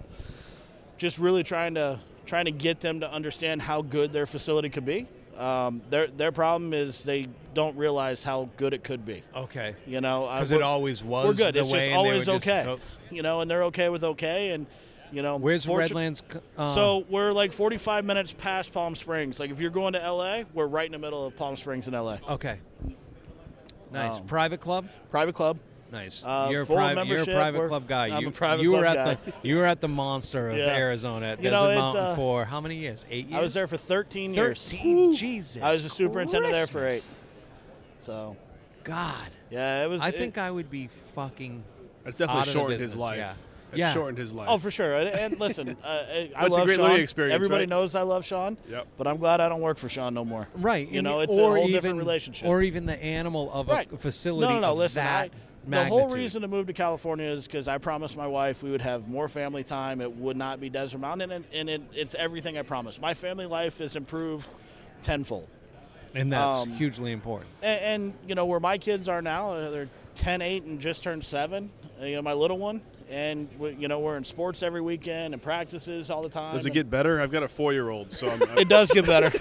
you know, my dad always told me he goes, "There's no you, you want more family time. I want less family Yeah, yeah, time. That's why Casey's again. here. It'll That's change why again. Casey's here. You know, once they start playing sports, it's different. But, Yeah. You know, my dad always told me. He said, "Michael," he goes, "I want to tell you this right now." He goes, "There's no such thing as terrible twos. They're fine at two. He goes, "Your problem is going to be three until they're 18." He goes, "So good luck." You know, so we're, we're getting into that. My 10 year old's about as tall as my wife already. It's just crazy. But In, in in every sport too. yeah, well, we're doing baseball, I know basketball you were right big now. on baseball as as you left. I was a baseball guy. Um, you know, Great so- softball guy. Great softball I don't guy. great, but we had a lot of fun. Yeah. we argued a lot. I can tell you that. That Grace- hasn't changed. Gracie does like to lose a fucking his fuses. I, I, I'm not a loser, right? You know, I just I, I can't. I don't care if it's slow pitch softball. You got to fight. yes. We're here to compete, right? We're not here to Well, watch. if I wanted to lose, I could sit at home and not. You know. That's but- fucking awesome. Nah, man, it's awesome. I, I'm proud of you guys, man. You guys are doing great things in Arizona, and, and it keeps getting better. And I know you, We're trying, man. you- We're you're trying. back on it, right? You're Yeah. back on the board, working with the guys, and Yeah, we got you know, Suds and fr- Suds and Super. Well, Yep. I call it Suds and Supers. That was the original name. It's put out as Super and Suds, and I get it put our name first over the beer. See, I'm more of the beer guy. well, no, let the only reason you're getting come. together is because of the beer, right? It's Right. Suds and Supers. I get it. Suds and Supers. Um, and that's uh, what in a week. Yeah, we're having it next week at Simple Machine Brewery. Uh, we're going to talk about new grasses that we've got going Yep. on in Arizona. Uh, what's your major grass where you're at? So I, you know, I? This area of California is yeah, funny so to me. It's because it- it's got it's everything crazy, right? I, I mean, I, I am predominantly POA throughout the golf course, and it does great year round. Um, we were in a position where we were trying to kill the little bit of ryegrass or POA that we had in like middle of July, and then we were overseeding again in the middle of September. And I said, well, why don't we look at it different? Let's do what we did at Desert Mountain. Let's just try to hold that cool season for a month and a half where it's going to struggle. And we've been very successful. Um, we really have. so you Uh, don't do an overseed anymore? I, I still seed into it, but it's not a true overseed. It's Right. more of an interseed Are type you deal. slit seeding it, or are you seeding it I've done like a little bit of both. I Okay. just kind of depends on the situation and the area on the golf course. Course close or no? Yeah, I I still got them talked into a closure for now. You know, with How the promise of as we continue to get better at this, or until we do a project, we're going to be able to reduce that closure. I always push for I still need that closure just to take care of the greens. Like, listen, I. I got to beat them up pretty good right now, so you, It's you can't just take that time away from me Yeah. completely. But we we can lessen that time, you know. Hey, you're busting into my podcast here. We got a fucking big old announcement going on. This is no good. Gracie Elliott, this is Gant. Gant, this is Mike Gracie. Dan, how you doing, Mike Gracie? Nice to meet you, bud. Gant works for Guru Skates. Yeah, hey sure man, I've you- sprayed it. It's fantastic stuff. Awesome, thanks, man. Yeah, yeah. No, no, no. Uh, Robbie, Robbie Davis There brought me some. I, we did a little bit with him. Not enough, um, but something I got to do a better job of. So, what- so let's let's uh. So you're spraying it at your place? I have. Uh, So we started this podcast obviously with with Gant and, and Andrew here with Guru to talk about the product and everything else. So you're you're all you're cool season all year long. I am. Can you just give us a real quick recap of kind of how you use the product or how you've tried using it? So, And so if, if you have any questions for Gant, obviously, or Andrew, they're here to yeah, answer no, if you for have sure, anything. for sure. It's great, uh, great to run into you guys. Um, you know, it, it was just kind of a You're welcome for the beer too. yeah, yeah. Thanks for that, buddy. Hey. I, I saw you kinda missed- searching for the concessions. And I, like, I hey, was going beers. back. I was going back to free beer, so you know, it was welcome that I sat right here. Just to be clear, there's a uh, open bar over here. Yeah, they're setting up a bar over there Oh too. fuck yeah! Abnormals. Um, no, I you know for me it was it was kind of a hey this product works really well. We're having a lot of success in the desert with it. Are you interested? Well, yeah, I'm interested in anything that that helps, and we see that. Can you hear me? Yeah. No. Sorry. Um, but yeah, I like I said, I, I haven't used a lot of it. I did use it last year, um, and, and I'm looking forward to getting more. I thought the color uh, aspect of it was fantastic. I thought it definitely kind of gave me that pop that I needed to get through. Um, So okay, Pop and Nina. So when is that happening? When are you seeing a need to spray this shit? Because so in my me- eyes, I'm thinking Redlands comes. Okay, you just told me it's in between Palm Springs and LA. We're going cool season. Yeah, we might a little die off. My guess is in the summertime. Yeah, so I actually did both. I did so I got an application and I did it kind of kind of that that low growth period in the winter. Okay. Like kind of getting into that December January I did an application just to kind of boost the color a little bit, kind of give us nothing's growing, right? There wasn't a whole lot we had going on, but just wanted to make sure it kind of looked good. Right. Um, so we did that, and then we came back going into for us the summer doesn't really hit until like July. Like we're we're, we're not the desert, like so we're still cold in the mornings. E- even on days where we hit 100 plus degrees, I'm magic until about 12. Okay. And from 12 to 4, it's really hot, and then we're good. Do you think you? Uh, let's talk about rates a little bit. So all cool season. Are, do your rates vary in in the wintertime versus summertime? or the dormant, the, the, the slow I- growth versus the yeah, stress I, period I, times? I could get away with, with the lower rate in the winter because I just Like a gallon- for that. a gallon Yeah, an we were acre? doing about a gallon an acre. Uh, but when I got into the summer, I was more like a gallon and a half because I wanted more color. I wanted to help protect that grass a little bit, right? I mean, anything to get on that on that cool season grass in the summertime was huge. And and for us, we don't get the summer monsoon, so I never get that help from the rain. Okay. Right, my monsoonal season at Redlands is the winter. What is your water source? Uh, so I have non-potable from the city, but it's really good non-potable. Okay. Uh, we- Super we're- expensive? We're really lucky. No, I, I'm in a very unique situation in California where I just deal with my city, and they had a pump that didn't meet potable water. It was just outside of the range of potable, so we get it pretty cheap. I mean, I think I'm like 150,000 a year in water, Oh, okay. which is ridiculous. I mean, it was ridiculous in Arizona. We were paying triple, quadruple that For shit. you know, and everybody else were. around here is is just an arm and a leg for water.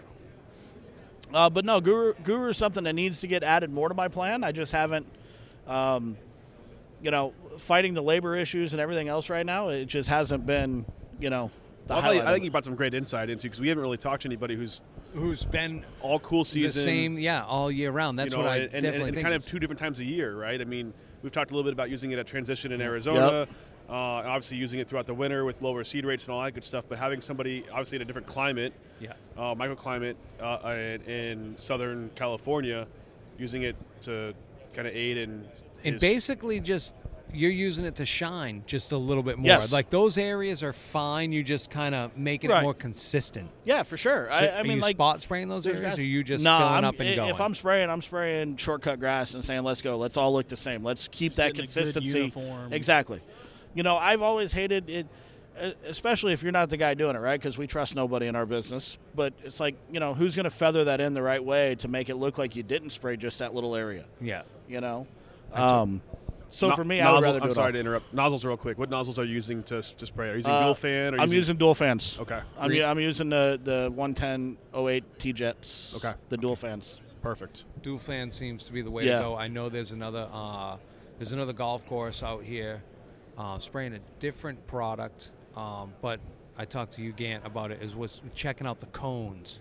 Yeah. Uh, I know Jason Barber has put on the cones onto his, and he's helping guys spray some golf courses.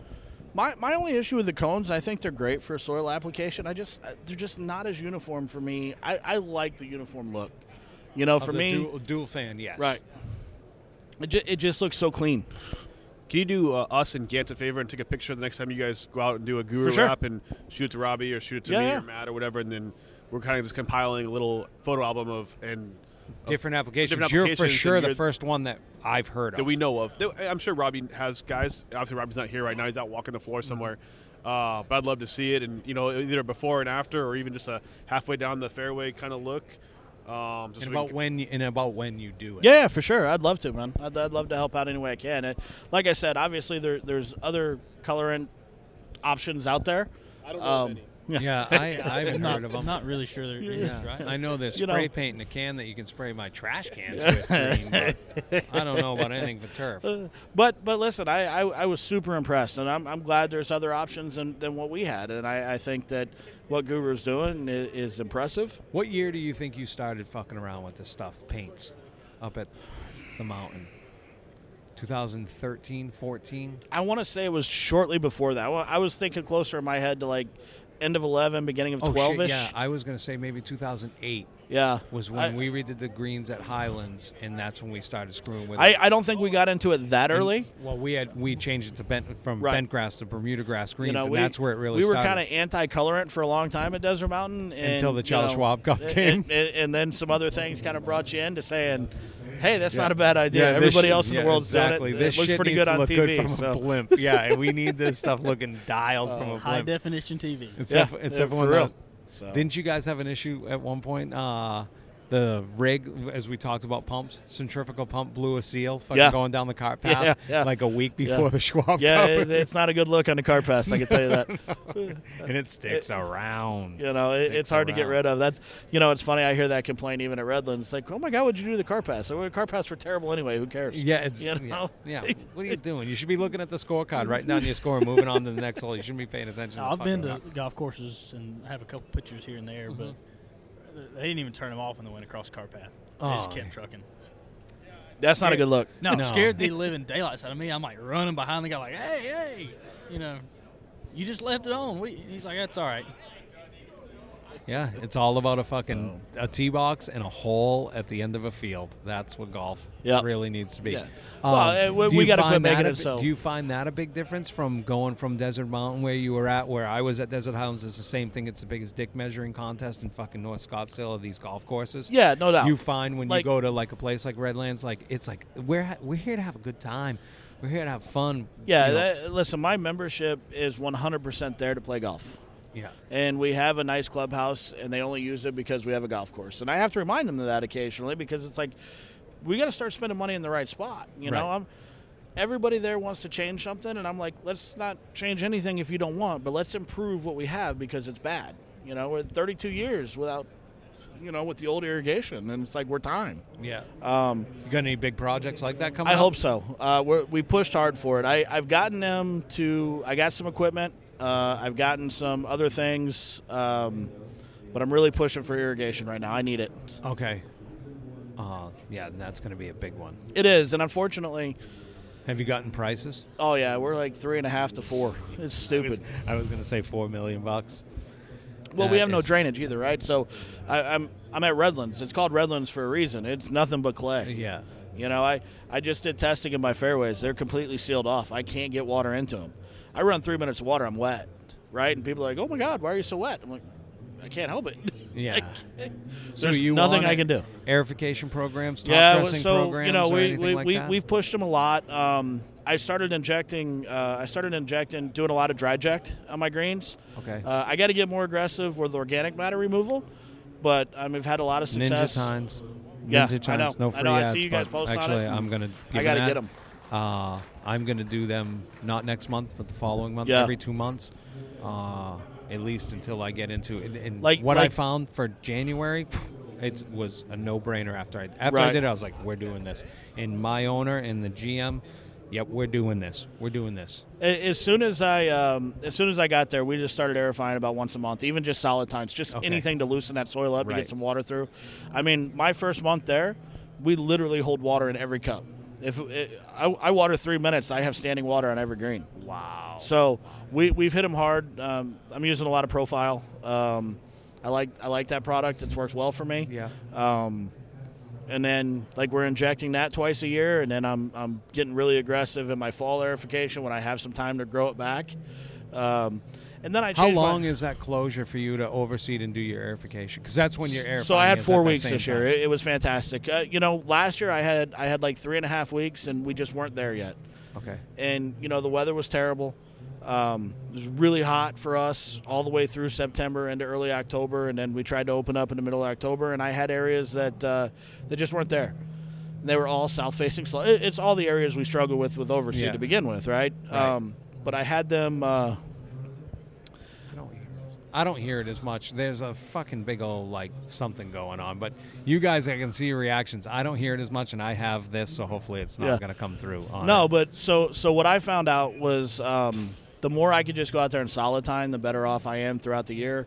Uh, I bought a Planet Air, just anything I could do to try to open that up a little bit to get some water Right. penetration. Hey, speaking of which, on equipment, and I think you were one of the only on, other ones up at Desert Mountain. When you were there, did you have the Air 2 G2 machines? Yes. Okay. Uh, what do you think there? Do, would that help you there, or you I, like I, the I'll tell you what, I, I rent it about three times a year. Okay. okay. Um, I How like many- it. How many acres of greens? Uh, we're, we're small, two and a half. Okay, the same as mine. Yep. So it takes you two days, if not three days. Yeah, in ju- play. just depending. If I if I'm dealing in play, I try to get three days Three and I'm done. Yeah. Uh, if I can get out on a Monday, if I have a full day Monday closure or half day closure, I can get out and get nine or ten holes done. Okay. And then I can finish up the next day. Um, my issue is like like all of us, right? A private club, I'm, I'm dealing with ladies' days and uh, you know men's Yeah, but the Air Two G Two machine doesn't. I could go out and do anything No at one- any point. It's kind of the same thing that I found with, with, with just taking a 648 out with solid tines. Gun, you to know? your, gun to your head. What, do- what, are You you know? getting? Another another air an Air 2 G2 or another 640? Well, I just bought the 648, so I'm going to keep renting the Air 2 G2 I know, I need but it. but a gun to your head, you can get another one. I'm, I'm still buying another 648. Me too. And that's not a knock on Air 2 G2. It's the timing. Right. We don't have the time. I, You know, I say the same I, thing. I, I have I have two 648s, one one pretty much new and one that's older, and it still works great. And I can get them both out and be done in four or five hours with my greens and trailer them around. Or even if I have to walk them, I can still finish it in a day. I just did it the, two weeks ago. I know? try to get people to rent my Air 2G2 from me or use it. Here, fucking take it. Uh, and then I tell them how long it's going to take them, and they all are like, "Nope, it's a great machine." You just, I know the guys in Europe, they just run it. Yeah. they have a guy and they just run it, and it just goes around the golf course, two, three holes a day. Yep. just keeps going around, going around. But I don't know. Uh, interesting though. That, No, I think um, rent that fucking thing. I, I, I think the biggest difference for me being at Desert Mountain for so long, Uh, you know, there's a lot of great processes I learned there, and we've tried to implement some of that at Redlands. I mean, obviously not the same. I don't have 24 people, right? I, I have eight, but the biggest thing for me was how do I get out of the way of golf? Like, like we were my first day there. It took us eight and a half hours to mow fairways and I had to keep three guys on overtime to mow fairways. And I looked at my assistant. I go, "We'll never do it this way again." What a big change that was for me, just for my membership. The the level of happiness out of them by not seeing my guys in the middle of the fairways Sure. was huge. You so, know, with that, so what are you doing? Mowing every day, a couple holes? no, so I, I just mow I mow two to three times a week depending on depending on the time of year. We're back to three times for us now. I mean we're in the we're in the low 80s this week up there. Um, Apparently, we are back there too. yeah, but I just I, I go Monday Get the morning. verticutters out. Get rid of this ryegrass. We'll go over Bermuda grass. Yeah, yeah, there I you bet go. That's you guys, fucking- man. yeah, I know. Me, it's like protect, protect, protect. How do I keep this shit alive for a little while longer? Um, but no, for me, it was just paint, about paint it. yeah, Just paint it. I know some guys. yeah. Do you? You got a contact for me? Two of them. There they are. you just look. Hey, so as we were as we were walking by, we were talking to Gant and Andrew, who are from uh, North and South Carolina, about uh, what we should do if we ever visited their neck of the woods. I've never been to Redlands, California. If I'm out there for a week, what am I doing? Uh, we're going to somewhere other than Redlands because there ain't a whole lot to do. Oh no! it's a beautiful Perfect. place, man. Perfect, perfect answer. any any wine or anything? Is No, it no, close listen, to we're- Temecula? Like I We're, don't. we're know. about an hour. We're about an Okay. hour from Temecula. I know Um, there's some wine in Temecula. Yeah, for sure. There's great wines down there. We're not that far from kind of the Central Valley. We made a trip up there on our on our way through. I went to Pebble not too long ago. Got lucky enough to go play there, and we stopped. at Coachella. You're a big wineries. Coachella guy. I, I yeah yeah I'm huge. but yeah, again, we're an hour. We're we're kind of. It, it's funny, you know. When I was in when I lived where I did in Scottsdale or, or North Phoenix, you know, in, in Anthem there, um, it was like 45 minutes to get everywhere. Right, it was like if I was going to downtown Sure. Scottsdale, it was 45 minutes. If I was going to Mesa, whatever, it's like everything was 45 minutes to an hour. I looked at my wife the other day, and we were driving, and it was like a 35 minute drive. I go, I haven't been in a car in this long in, in three years because I live 10 minutes from the golf course, and everything we do is right there. And it's like, man, School is sucks. school. Like, is it small town? It's very small town. Red, Redlands and Yucaipa. I live in Yucaipa. Um, it's a 10 minute drive to work every day. It's 13 minutes if I don't want to get on the freeway. I, I'm on the freeway for less than a mile if I want to go that way. Yeah. You know, it, it's just, it's magic. It's not that drive to, to the mountain. Small town Where are you- problems. where are Do I want to ri- go on the yeah. freeway today or not? I know exactly. Where are you originally from? So I'm originally from Southwest Florida, a little town called Punta Gorda, and uh, obviously want to get back that way shortly. But um, you know, anywhere in the southeast is kind of where I'm going. Oh, Gant has something to say about that town, but he's he's choosing not to. oh, is it dirty South? Is it what part of Florida? Where? no, are it's you, where- southwest. It's between it's right, Gant, between come on. Tampa and Tampa this, and this- Naples. This, is, this is con- this is content. Let's go. Mhm. I can edit it all out. No comment. Oh, shit! Must be a beautiful place. It's not bad. Yeah. It's not bad. So you want to go to Florida in general, or you want to get back to uh, I, I think that I, area? I think I just want to get back to there. It'd be closer to family, right? Home I mean, and we- family is everything. We we moved. You know, my wife and her family's from Michigan, and and that's out. It snows there. I have no interest. yeah, and I'm Um, sure she doesn't either. No, she don't want to go back After either. she's been Right, in right, yeah, yeah. Scottsdale and fucking these other But ones. ev- No. everywhere she's been it's been pretty nice weather-wise. So uh, we have no interest in going north. But but it's time to start getting closer. And my kids keep getting older, right? And the grandparents can't see them. It's time to get closer. You know, we have no family in Arizona. We had no family in, Cher- in uh, California. Okay. Yeah. We got another celebrity guest. Yeah, we do have another celebrity guest. Phil Simpson just walked by. Phil Simpson is, is Phil, the. do you know Mike Gracie? Auntie Anne's. How you doing, Mike? Phil. Mike Grayson. Nice to meet you. He's a Redlands. Robbie calls on him. Yeah, Phil Simpson is the rep of uh, hey, Southwest get Turf a pretzel. Support Come on for back. We got, uh, yeah, we got to talk to you for a little bit. All right. up in the Vegas area. So all my fan, all my fans up in Vegas, you know who to call if you need your guru paints. Anything else you want guys want to cover? Get you uh before we take off, let's give it one one shot at your ad read. I told you I'll let it all this pot out. Give me some give us All our right, I think- give us our guru Here we go. and I can move all this stuff around. I'm just it's dead time when, until we get Phil back in here cuz we'll get him in here. I just want Who, who's giving the elevator pitch? Me or you? Yeah, I just, you know, I won for want to. I want to thank you At the guys same for. time? I want to thank you guys. Yeah, I want to see you guys go back and forth like dueling banjos. Um, I mean, he was born with a mic in his hand. You could definitely tell. yeah. Oh, him? Do you, karaoke? Oh, I know. Yeah, Gracie, you're coming back on this fucking thing again for sure.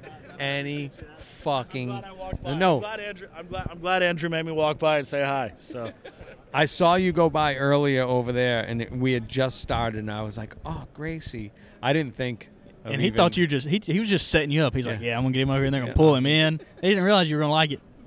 Yeah, you put this microphone in your hand. It's amazing how it. no, I, I appreciate you guys having me, man. You're doing awesome things, and you know it, it- it's impressive how how tight knit the golf community really is. You know, and the contacts we made in Arizona, you know, through softball, through you know whatever. the hack attacks. you know the hack shit. attacks were fantastic you know and we don't have that out here which, which is kind of disappointing and, and it's hard to judge right because of covid and everything that's happened it's been a rough two years Oh, because yeah. like you know you couldn't have these get-togethers but what you guys are doing with the podcast is killing it um, you know it, it's really impressive to see the way not only in arizona but just the way the golf community is and how much close-knit they are and It does how they try to get better. They're a bunch of we're a bunch of geeks and we're a bunch of weird dudes, Yeah, yeah. but there's something about having each other's back because Right. we're all against the exact same shit. Right, it don't like matter I where could we are. ask you what it was. I remember when I went up to Tahoe or to Truckee when Stutzman brought me up there.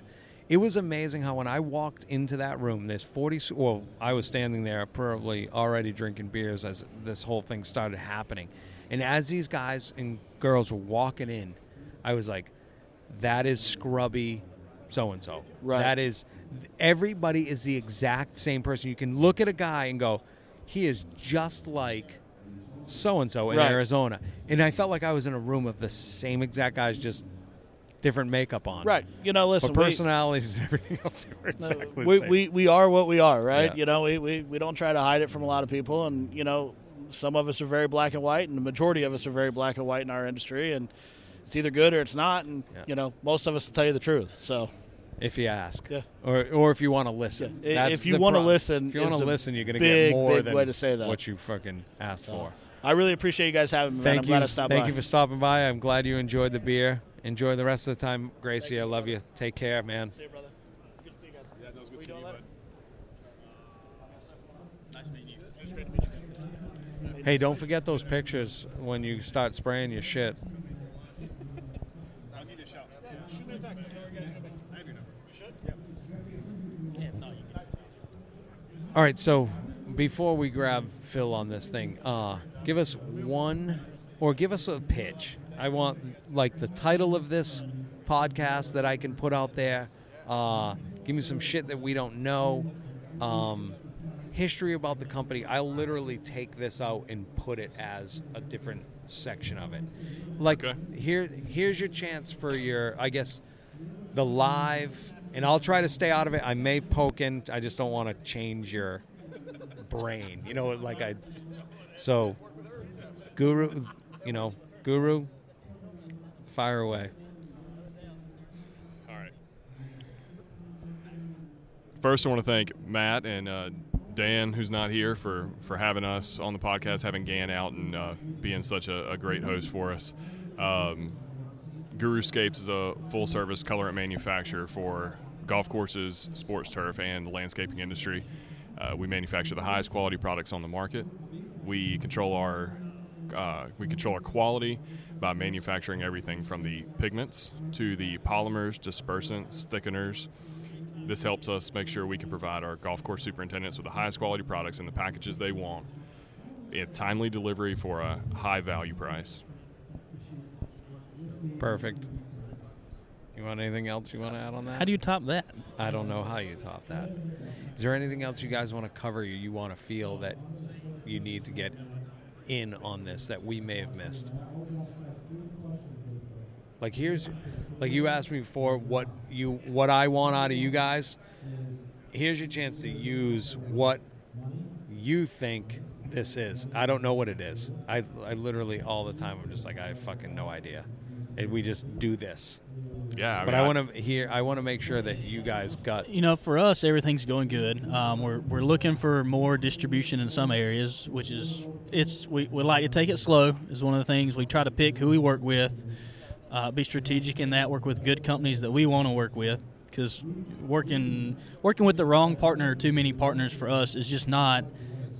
To us, that's not our business model. Yeah. That's not the way what we want to do. We want to provide the quality product, working with quality people that we enjoy working with. I think you guys getting into the city aspect or the school districts would be.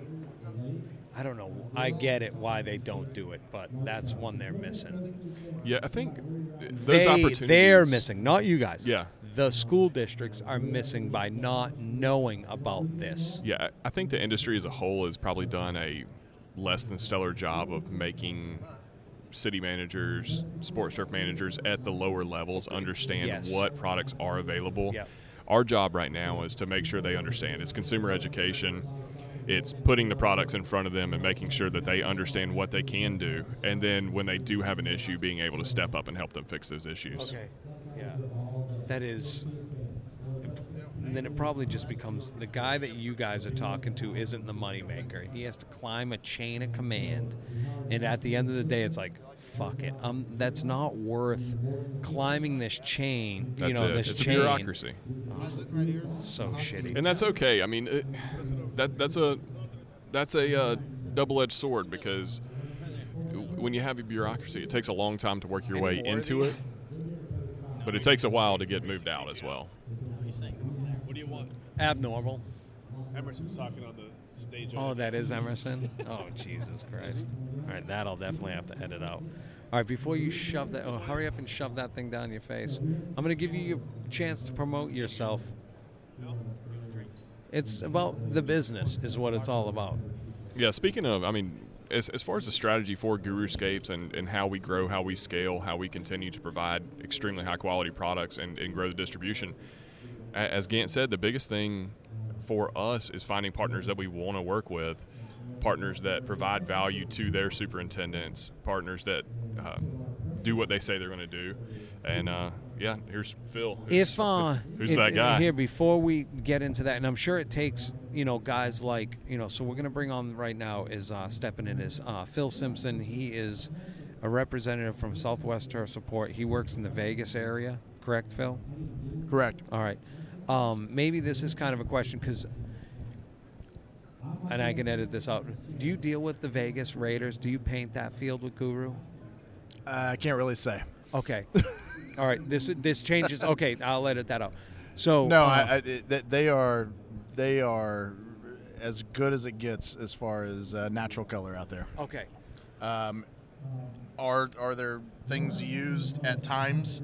Um, sure, Absolutely. but uh, for the most part, they are pretty natural. Um, their field is on the um, The tray, that goes so they have the ability to control temperature. Um, they can keep their color at a pretty good, pretty high high rate. There. Heating system underneath the field. Correct. Um, all pipes, water. Yes. It's water that's all done on that same thing that's at ASU. Do you know? Okay. Yes, The yes. ASU, I always think that then, and I'm not even an Arizona kid, but I pump the wheels off of that all the time. It's like that's where the technology started was to grow Bermuda grass longer, and Yep. then the places like Lambeau. Hey, we need this one for the snow to melt off the field. Right. Two is we don't need these guys playing on fucking concrete. You know, Right, right. So, uh, and then the growing the turf factor came in after that. Right.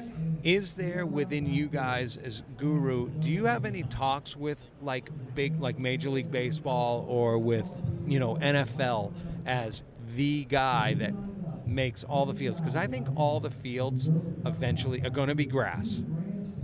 Uh, I think that's going to be mandated at some point, and I think it's probably 10 years away. One is because they're going to have to transition, they're going to have to build new stadiums, all stuff. Something's going to happen, or they have to put in the system that Vegas has and Arizona have is fields on a track. that Right. got to go in and out. Um, It, allo- have it allows natural this- turf on there. Right. Do you guys start talk? Do you have any talks with those guys as being the guy? Like how, or is it just by sports, like field manager, in their market is whoever they're painting? I I think it's going to be mainly field manager in that market. Um, there's going to be some just uh, same thing with Fertilizer, it's just whoever- It's just going to be what you what they want because Okay. ultimately everybody's eyes are slightly different. You know, so I, I think ult- that's what it's going to be. It's going to be what they want. They you might- know, somebody it- might want something darker. Somebody might want Right, some right. lighter. Yeah. Somebody yeah. wants you know outside versus inside's two different. You know, you got inside lights, outside. Li- I mean, sun. So it's you got a lot of different things that go into that as well.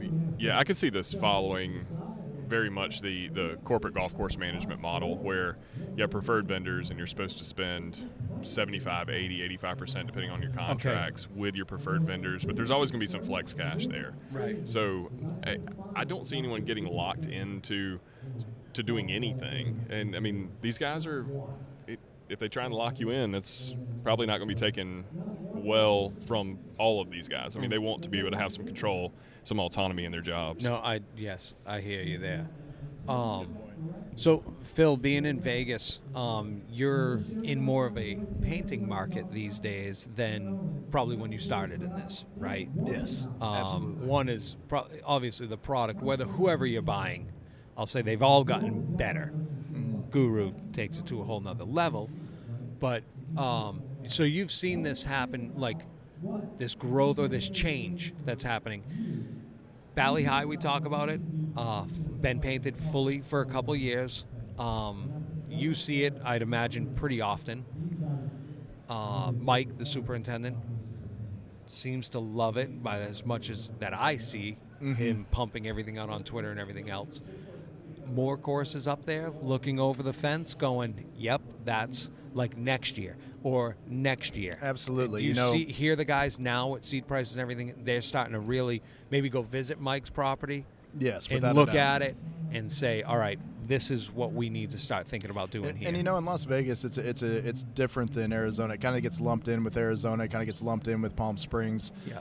Um, Vegas, a lot of those courses have chose to keep their ryegrass year round. So now guys are kind of preparing for this. A lot of them are looking at building their Bermuda base back, so they at least have this option, you know, of, of, of painting. Um, a lot of those courses are doing more of an interseed these days. Uh, they close Yeah. for overseed, but it's an interseed because they do have a lot of ryegrass hanging around. So, Yeah, okay. Um, but they've really got to look at Most what- of them don't spray out like we do in Arizona. Correct. Uh, yeah, there's. I mean, we're four hours away from each other, basically the same desert yeah, feel. but it's but your winters are warmer. and we're also and two, shorter. We're also two thousand feet above. sea. You got an Yeah. uh, elevation is is, a- is a And factor we're at well. sixteen hundred. Is my Okay, golf course, okay. Uh, Twelve hundred is the Valley. I Uh-huh. believe Bank One Ballpark. You know, it's the high. It's the second highest Uh-huh. Major League Baseball stadium, and I think it's twelve fifty. We go from 24. I don't think we might have one at 3,000 feet, but uh, it's pretty Okay. much 22 to 3,000 somewhere in there. So I, I, think that, I think that is a little bit of a factor, um, but it's just the the overseeds have been earlier. You know, our, our, our money months are October, March, and April.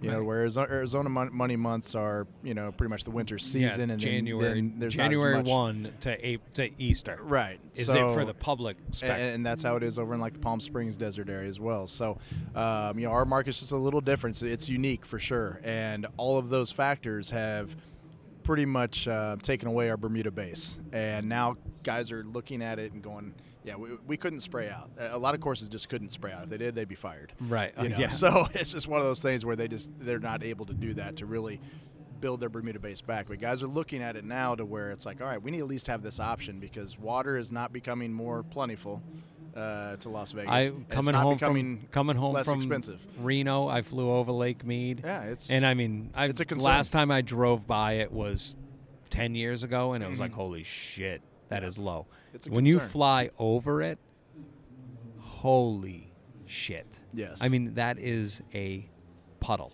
at this point. A fucking ev- puddle. every every couple of years the marina there has to just move their operation Yeah. just keep moving it out to where it was you know that same area was underwater you know 20 years ago but i don't think phoenix was meant to have four and a half million or whatever and and uh, vegas wasn't meant to have two and a half million and Everybody and, had to move to Arizona, you know, and- for their allergies and their fucking Yeah. asthma and all this other shit, and they packed up the fucking rhododendron or whatever the dandelions or whatever it was that fucking got them sick wherever they're coming from, and they're like, I really like this plant. I have to have it in my backyard. And yet they realize that they didn't just bring their fucking allergy agent into their ba- backyard, so it's all fucked up.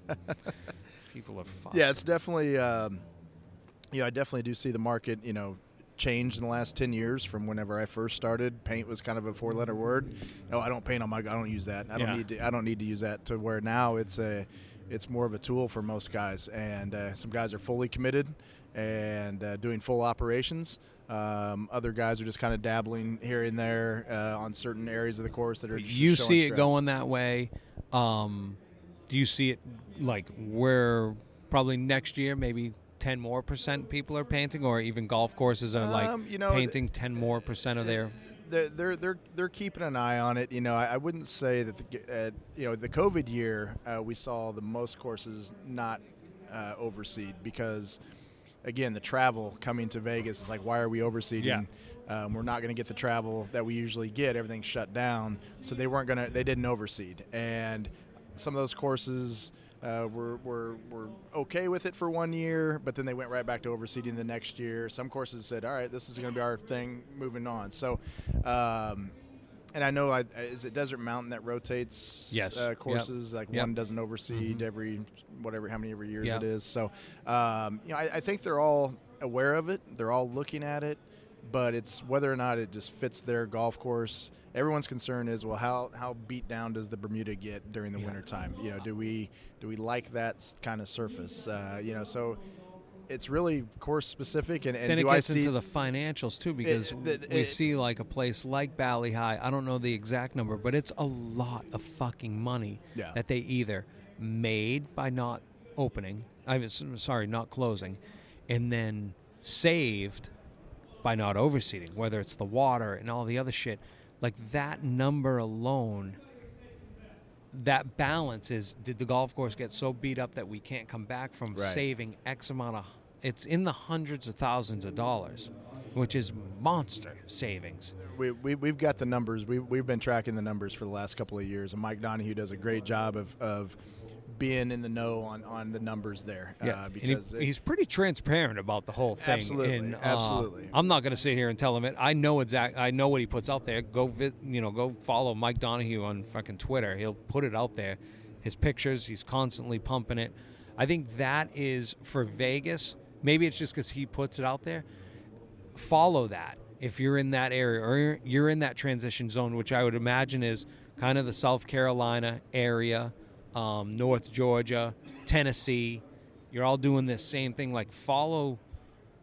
I guess find a guinea pig. Someone be a guinea pig. Like I'm a guinea pig. yeah, yeah, Uh, you know, as far Yeah. as lowering my seed rate and painting. yep. Um, and I keep saying, as of today, still, you know, I, I always say that as of today because I don't know what transition is going to be like, but still, as today, I will never oversee that place more than 350 pounds and not paint it. So I know one of the things you were going to be looking at was the s- tillering out and everything. Have you noticed anything? It- it is so malnourished, is the best way to put it. Um, with other products, you know, some acids releasing some shit um, that has been bound up in these clay soils for so long. So I've been able to not feed it, and then each time I want to go turn on the fertigation, I just keep going. No, commit to not fertilizing this. Now we're going to get into 80 degrees you know, we're not going to look back in Arizona. I, I mean, we might get a little fucking frost here there, Yeah, but yeah. for the most part, it's just going to be like now we're in the 80s. Bermuda's going to start greening up. Now we're going to start feeding that shit, start Yeah, verticut, run the verticutters as like a groomer. I mean, it's middle of February, shit happens. You know, we talk about like me and Dan say all the time is January 1 to like February 15th, 20th. It's like, ah, we get to take our break. That's our winter. Yep, Like yep. mow and go and get out of the way. Now we start the fun shit. Now we got to transition. Now we got to think about spraying it. You know, I keep saying that as I spray out my ryegrass, I'm going to put the paint in to try and mask this change, Yeah. or kickstart my Bermuda. I don't know what it's going to do. Yeah. But we're gonna we're gonna give it a whirl. I've saved so 350 pounds in the fairways, 300 in the rough, uh, and then buying all the paint. I bought a tote of it, or two pallets, 275 gallons of it. I think I started talking about this fucking 35 minutes ago. Hey, Bird Lady's here. The Bird Lady's here. Bird Lady can get on the podcast too. What's Go up, watch some birds in San Diego. Yeah, yeah, what were you doing? Watching seagulls? Yeah. Fucking pigeons in the sky. Yes, I was. Gross. okay, I didn't mean to crash. Oh, come on. You can sit down and hang out. Yeah, we can go bird lady. So anyways, so uh shit, I completely lost my train of thought. Lost your train Um, of thought. That's all right. It's Gonzo. Thanks for fucking rocking Bird this. And- brain. yeah, bird brain. It's- What's up? You recognize us without our masks on.